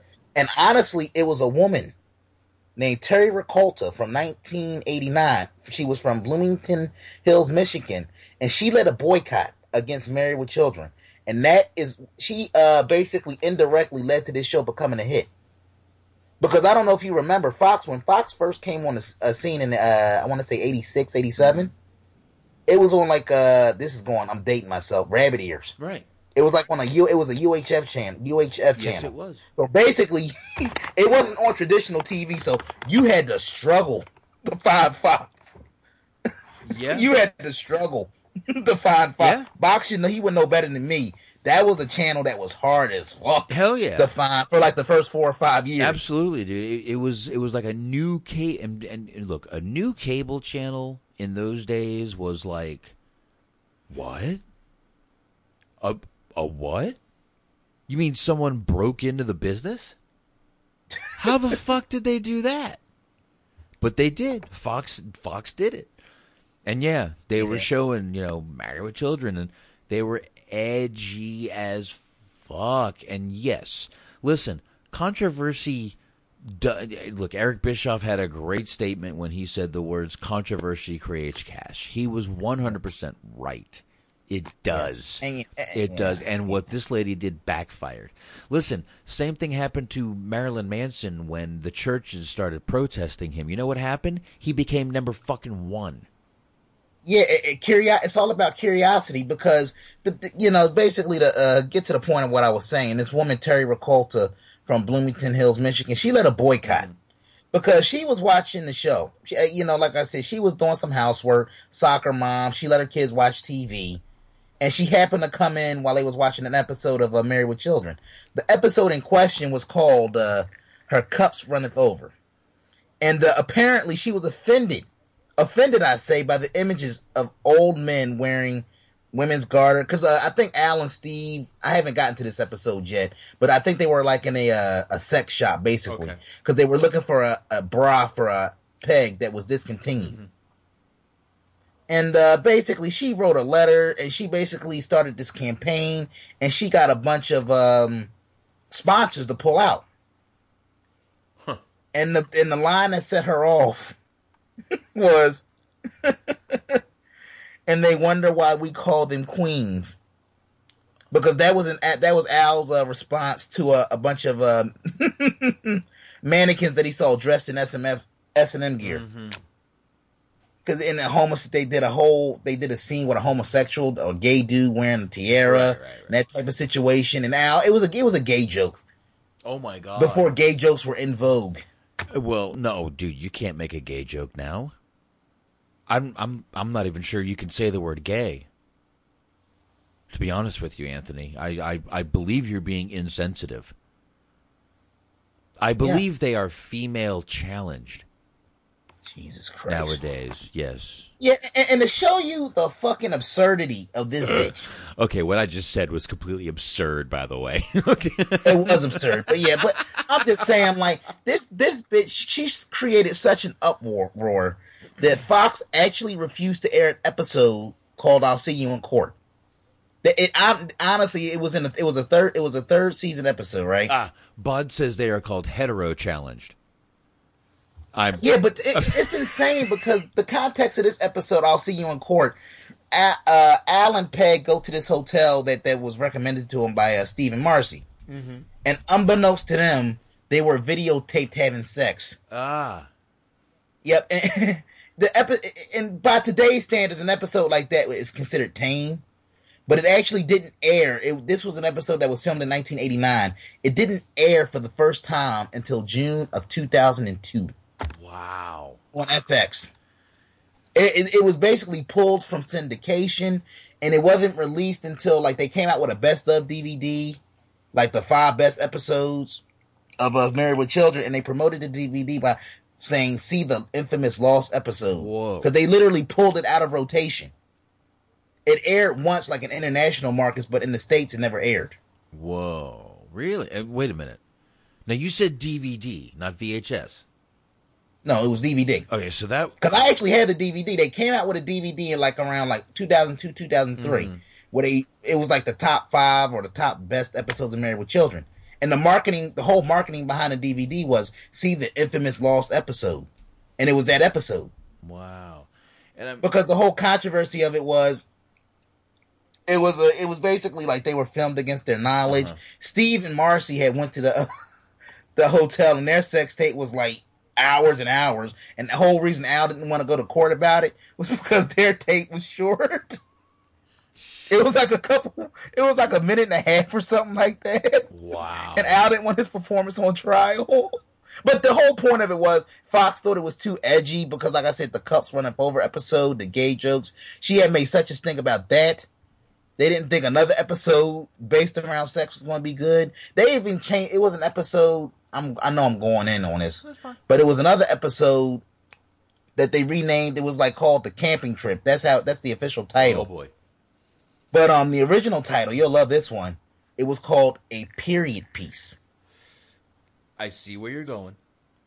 The whole concept of the episode was Al and the fa- Al and Steve and Bud. and all- They were going on a camping trip with the fa- with the girls, and all the girls, Kelly, Peggy, and um, Marcy, were all on their period at the same time, Oh. and they still did the episode. Wow. And you know, the original title was called the period. and I'm piece. I'm I'm I'm going to go ahead and say Christina Applegate at the time was one of the sexiest women alive. When this show was happening, she was gorgeous and still is. Now, would you say from the beginning, or was it like once she got sluttier and dumber? Always. I look, I'm a sucker for blondes first of all. I love me blonde chicks. I just I loved her in fucking Don't Tell Mom. Don't Tell Mom the Babysitter's day. I Dead. loved her in every dude. Even holy shit, Mafia. Oh wow, that's a with wow. Jay Mohr. She was a she was even go- we will do that movie one night. Um cuz th- th- that And shout out to her. You know, she's been through a lot. So shout out to her she has. She's a breast cancer survivor. Um and I believe she had a double mastectomy. I believe she had both of her breasts removed at one point. Yeah, but uh, yeah, you know, God bless. her. I'm glad she's doing well. No, she's uh, from what I've seen, she's doing great. She's, I, if I'm not mistaken, she's in a TV show right now. And uh, yeah, and I believe it or not, Bud is at Bud David Faustino. He's actually uh, working on a reboot. Really? Uh, I'm, I'm it seems like it'll be a Netflix type of situation, but I, I'm normally not in favor of going to the well with things that worked in the past. But considering how it ended, and we never really got a pro, it, the show never got the send off that it deserved. Because um, I'm reading all, I got uh, a list of 19 facts that I'm going to run through real quick. Let me see here. Former Laverne and Shirley and Different Strokes writers Michael G. Moye and Ron Levitt were t- hired of the Saccharin family sitcoms of the 80s. So when given the opportunity to create a brand new show for the then brand new Fox network, the two conceived of a series that went against everything they'd been working on up until then. What began with the working title of Not the Cosbys became Married with Children. And let me see. 19 here, 19 facts for the show. It was Fox's first primetime show. Mm-hmm. I mentioned that earlier. It uh, debuted on Sunday, April 5th, 1987, so it just celebrated an anniversary. Fox made its primetime debut at 7 p.m. Eastern with the pilot episode of Married with Children, which was followed by the series premiere of you'll love this one, Box. The Tracey Ullman Show. I used to watch that. I liked. you remember the Tracey Ullman I Show? I used to watch the. Tra- I liked the Tracey Ullman show. She was. That was a good show, dude. That was a good show back then. that was only on for like one year, right? It wasn't on that long. it Was it, wasn't very long, but I did watch that show. Um, So, so am, I, am I breaking open the memory bank for you? no, not really, but I, I do remember watching that show. Um, I remember the theme song was sung by Tracey Ullman, and uh, but I mean that's it. It was a a, a, a, uh sketch comedy show by her. It was it was all right. It was um, dare I say, it was the precursor to uh, Kids in the Hall type shows and stuff like that. Wow, wow, that's dude. Isn't I swear you are going to be forced to watch Kids in the Hall Brain Candy one night. Their movie. Did you ever watch the show? Oh yeah, on Comedy Central, one hundred percent. I was a big fan of them, which is why I sought out their movie when I. I mean, I have the I have a VHS copy of their movie here. Yes, I said VHS. Yeah, the fuck, I still got. I hardly watch them anymore, but yeah, I still got VHS. I have a VHS copy of Brain Candy. It was something I couldn't get rid of. I knew it was a rare, rare thing to have because that wasn't a very popular movie. Kids in the Hall are not incredibly popular in the United States. Honestly, you know what? It's one of those things where I, I think it was ahead of its time. It really It- was. If you really, it's kind of, it's, it's like um that was that show? That Seth Rogen show, uh, uh, Freaks and Geeks. Mm-hmm. Like people appreciate it now. and It was genius. It was, but at the time, it was like people didn't get. They didn't appreciate it for what it was in the moment. and I think sometimes shows you, you have to have the ability of hindsight to appreciate what they were trying to do. Yeah. Yeah, and Kids in the Hall was sort of that uh, Monty Python kind of humor where, you know, the guys played the women and, uh, you know, it, it was sort of weird like that. I mean, Dave Foley. I mean, everyone knows David Foley, I'm sure. David Foley is, you know, he was on, uh, uh, uh, not, uh, News Radio. News Radio. Um, he's in Dr. Ken right now. If you watch the show Dr. Ken, he's in that right now. He was one of the kids in the hall. He's probably the most successful one out of kids in the hall, to be honest with you. Um, but I mean, he was one of them, and he, you know, he, he but, but I mean, he's one of the most. Literally, is I don't know any other of them that have done much more than than him. Dave Foley is, but I mean, it, it was just a, a, a different thing, and we're just not used to seeing what the you know over there in London and people are seeing. So, but I was a big Kids in the Hall fan. Hell, I was a Mr. Bean fan. Mr. Bean is uh, underrated. If you know Mr. Bean, you know funny. Yes, I mean honestly, I, fuck, I mean, you know, fuck it. This we're gonna have like a we're gonna have like a this is gonna be like a throwback segment where we're just gonna do our favorite shows from back in the day and religiously here in Philly. I it used to come on like I want to say Sundays, Yeah. like at eleven or eleven thirty at night, and I would love it.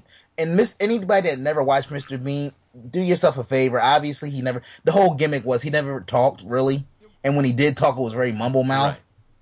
And I actually have like a set of like all of the episodes because I, I want to say he didn't do like a whole lot of it. It was like oh, it was only like thirty something. It was like the Honeymooners where he only did like thirty or forty episodes, hmm. and they were like twelve or fifteen minute clips. Yeah, but you see a lot of the. I mean, look, Mr. Bean is a part of tons of gifs that you see on Facebook. Yeah. Um, but yeah, And I love the movie too. The, Oh, yeah. the cartoon. I love everything about this. You know, fucking Mr. yeah, Bean. Mr. Bean was a great, uh, another kind of under under the radar character. But yeah, he's fucking great, man. But uh, I mean, you know, a lot of those UK, you know, London guys, uh, the the British comedians are fucking great. They're just a little underrated, but you know, Kids in the Hall was probably one of my favorites. Their uh, Brain Candy. If you've never seen that movie, I in I I I definitely think you should check it out. Everyone should check that movie out. It's hilarious. Um, it might be on Netflix. Last I looked, it was. Yeah, I mean, you can find like I'm noticing like with Netflix and YouTube and Dailymotion, a, a, a lot a lot of of uh, cult classics are popping up. Here, I'll. Uh, like, a, a lot of people, a lot of shows are being rediscovered. A lot of movies are being rediscovered. I'm noticing. Let me see here. Um, me two real seconds. I'll see if uh, Brain Candy is still on Netflix. It used to be. I kind of doubt it is now. But uh, de- no, it's not anymore. Uh, definitely try to find Brain Candy. It is a fucking great, great fucking movie. Um, but yeah. Uh, oh, I, I got to rant on this for a second. Okay, go ahead. Then we're gonna Married with part of the uh, charm of Married with Children is the theme song, right? Okay, yeah, It definitely. had the real, you know, love and marriage. And uh, I actually uh, have like the complete series on DVD. They released it back in uh, I want to say 2010. Sony released the original 11 seasons on a nice box set, Uh-huh. which worked for me because you know you get all of the episodes in one uh, complete box set instead of having to buy them individually because that adds up. Mm-hmm. And anybody that bought the seasons as they came out knows that for the first three years, the first three seasons they released, you hear unedited Love and Marriage. But then Sony got cheap. So from the fourth season onward, you don't hear Love and Marriage. You hear like a basically think of watching ECW on the network. You hear this bullshit instrumental Right. over the over the credits. Right, I do remember that. What? So that would have been the fourth season, eighty-seven. What year would that have been? Like 89, 90 ish. So there's no reason. The only reason for that would have been copyright infringement laws getting stronger. Yeah, let me see here. Let me see. I, I- pulled up, like I said, some random information. I took some notes. But I do remember you you used to hear the, you know, original Sinatra version, and uh, yeah, let me see. and then The yeah. Sony, let me see. The Sony DVD box sets from season three onward do not feature the original Love and Marriage theme song and the opening sequence. This was done because Sony was unable to obtain the licensing rights to the song for later sets. Despite this, the end credits on the DVD for season three still include a credit for Love and Marriage. And here, and here's the fucked up part. Uh, Mill Creek, Mill Creek Entertainment, and they, and they, they normally have a, a good track record. They've released like the complete series for a lot of shows, a lot of shows that never would have saw the light of day if it wasn't for them. They released a, a nice box of uh, Roseanne, which I we've talked about before. We like up until like the last couple years, Roseanne was a damn good show. Oh, yeah, the last last last year, year and a half was de- Yeah, it was when when she started writing the episodes. De- Yeah, that that last I'm still I love Roseanne, but that, No, that last horrible. that last episode was a big fuck you to the audience. But they we- we'll definitely get into that on another episode Yeah, yeah, because that episode deserves a whole fucking rant. Good point. Go ahead. But uh, real quick, they a couple years after the box set that I bought, they re-released it Mhm. in uh, August of 2013. And part of the excitement of why people wanted this set to come out was because they promised that the show would be re-released unedited with the original theme music intact. Now they did do this. So if you if you bought this new set that came out, you got every season one th- one through eleven with the original music intact. But they the way they did it was they kind of like chopped up episodes. So in other words, by adding re-adding the music in, you lost like a lot of tag scenes. And what I say about a lot of tag scenes, you know, like back in the day where an episode would end and they would come back and they would have like a little 30 to 45 second clip that kind of tied everything together and then they would roll credits. Yeah. You lose that and you lose a lot of like you lose a lot of scenes. So in other words, if you get this new set, you'll see scenes that don't make sense because they cut out they they trimmed it up to the point where it took out scenes that kind of explained the whole scope of what they were going for. Right, right. So it's choppy, basically. So it's like one set gives you every episode unedited, but it's you're missing the music. Right. The other one gives you the music intact, but it fucks up episodes. Wow. I don't know why they would do that, man. It's weird. Weird why they would do that shit, man, but I don't know. I don't know, man. Anyway, What else you got, Yeah, bro? that was that, that was basically uh season one review or just a general recap. But every week I wanted to get into a little segment of uh the show because I mean it was on for eleven years, and obviously I'm not going to get into all eleven years in one night. But it was just like a little introductory thing to what I wanted to talk about. I just thought it was like weird. Yeah. Like when I was looking up some of the facts that uh let me see here, longest front show. It was like I said episodes. The final episode was unceremoniously aired on June 9th. Well, 1997. So we're coming up on 20 years. Listen, it, it, it, it was one of the first controversial shows out there. Yeah, it, it was basically the anti Cosby show. Yeah. Yeah. And yeah, and, I, and I, it's kind of weird because I want to say it predated. This might have predated Roseanne I think it did. by a year. I, I, think want to so. say. And you know, B Megs is bringing up uh, Trailer Park Boys in the chat room here. I'm, uh, I'm, I'm, I'm getting that now. I'll download that too and watch it. What's that? Trailer Park Boys. Ah, as a great show, so I'll check that out too. I've been looking for a couple of shows to watch, so now I got a couple. Uh, Yeah, and uh, yeah, like I said, I think this will be a fun little segment. Folks, if you have a computer, if you have an internet connection, download some Married with Children and download whatever shows we're kind of going to get into over the next weeks and months ahead and call in and join the conversation. Recollect your favorite moments, your memories. Absolutely, man. And you know what? I think that's a good place to end this shit, Anthony. Yes. So there you go. We uh, reviewed another teen movie, and we will be back to review another movie next week. Uh, I believe we're going to do some sort of cop movie next week, and uh, boy, I'm really going to hate that.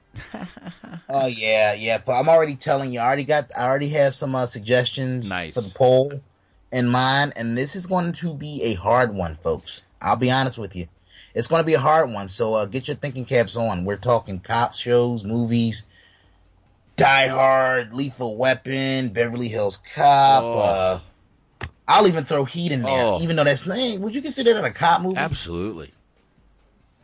Absolutely. Yeah, I mean, honestly, whatever we, whatever I put on the poll week to week, we're going to get to eventually. Mm-hmm.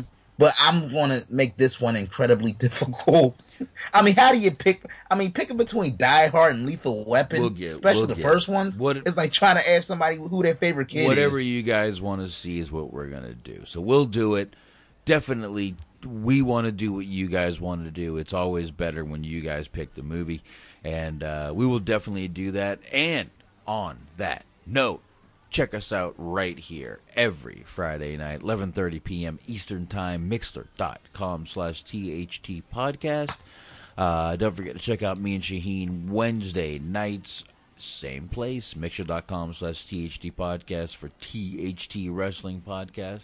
And uh, Anthony, I had fun, man. This was a lot more than I thought we'd get out of this movie, bro. Definitely, definitely a good time. And thanks for hanging, folks. You got uh, you got two shows for the price of one tonight. All right. By the way, the chat room is saying throw RoboCop in there. Oh yeah, fuck yeah! yeah I'm going to throw it you all. go. It's, it's going to. This might be a. This might be a longer than usual poll.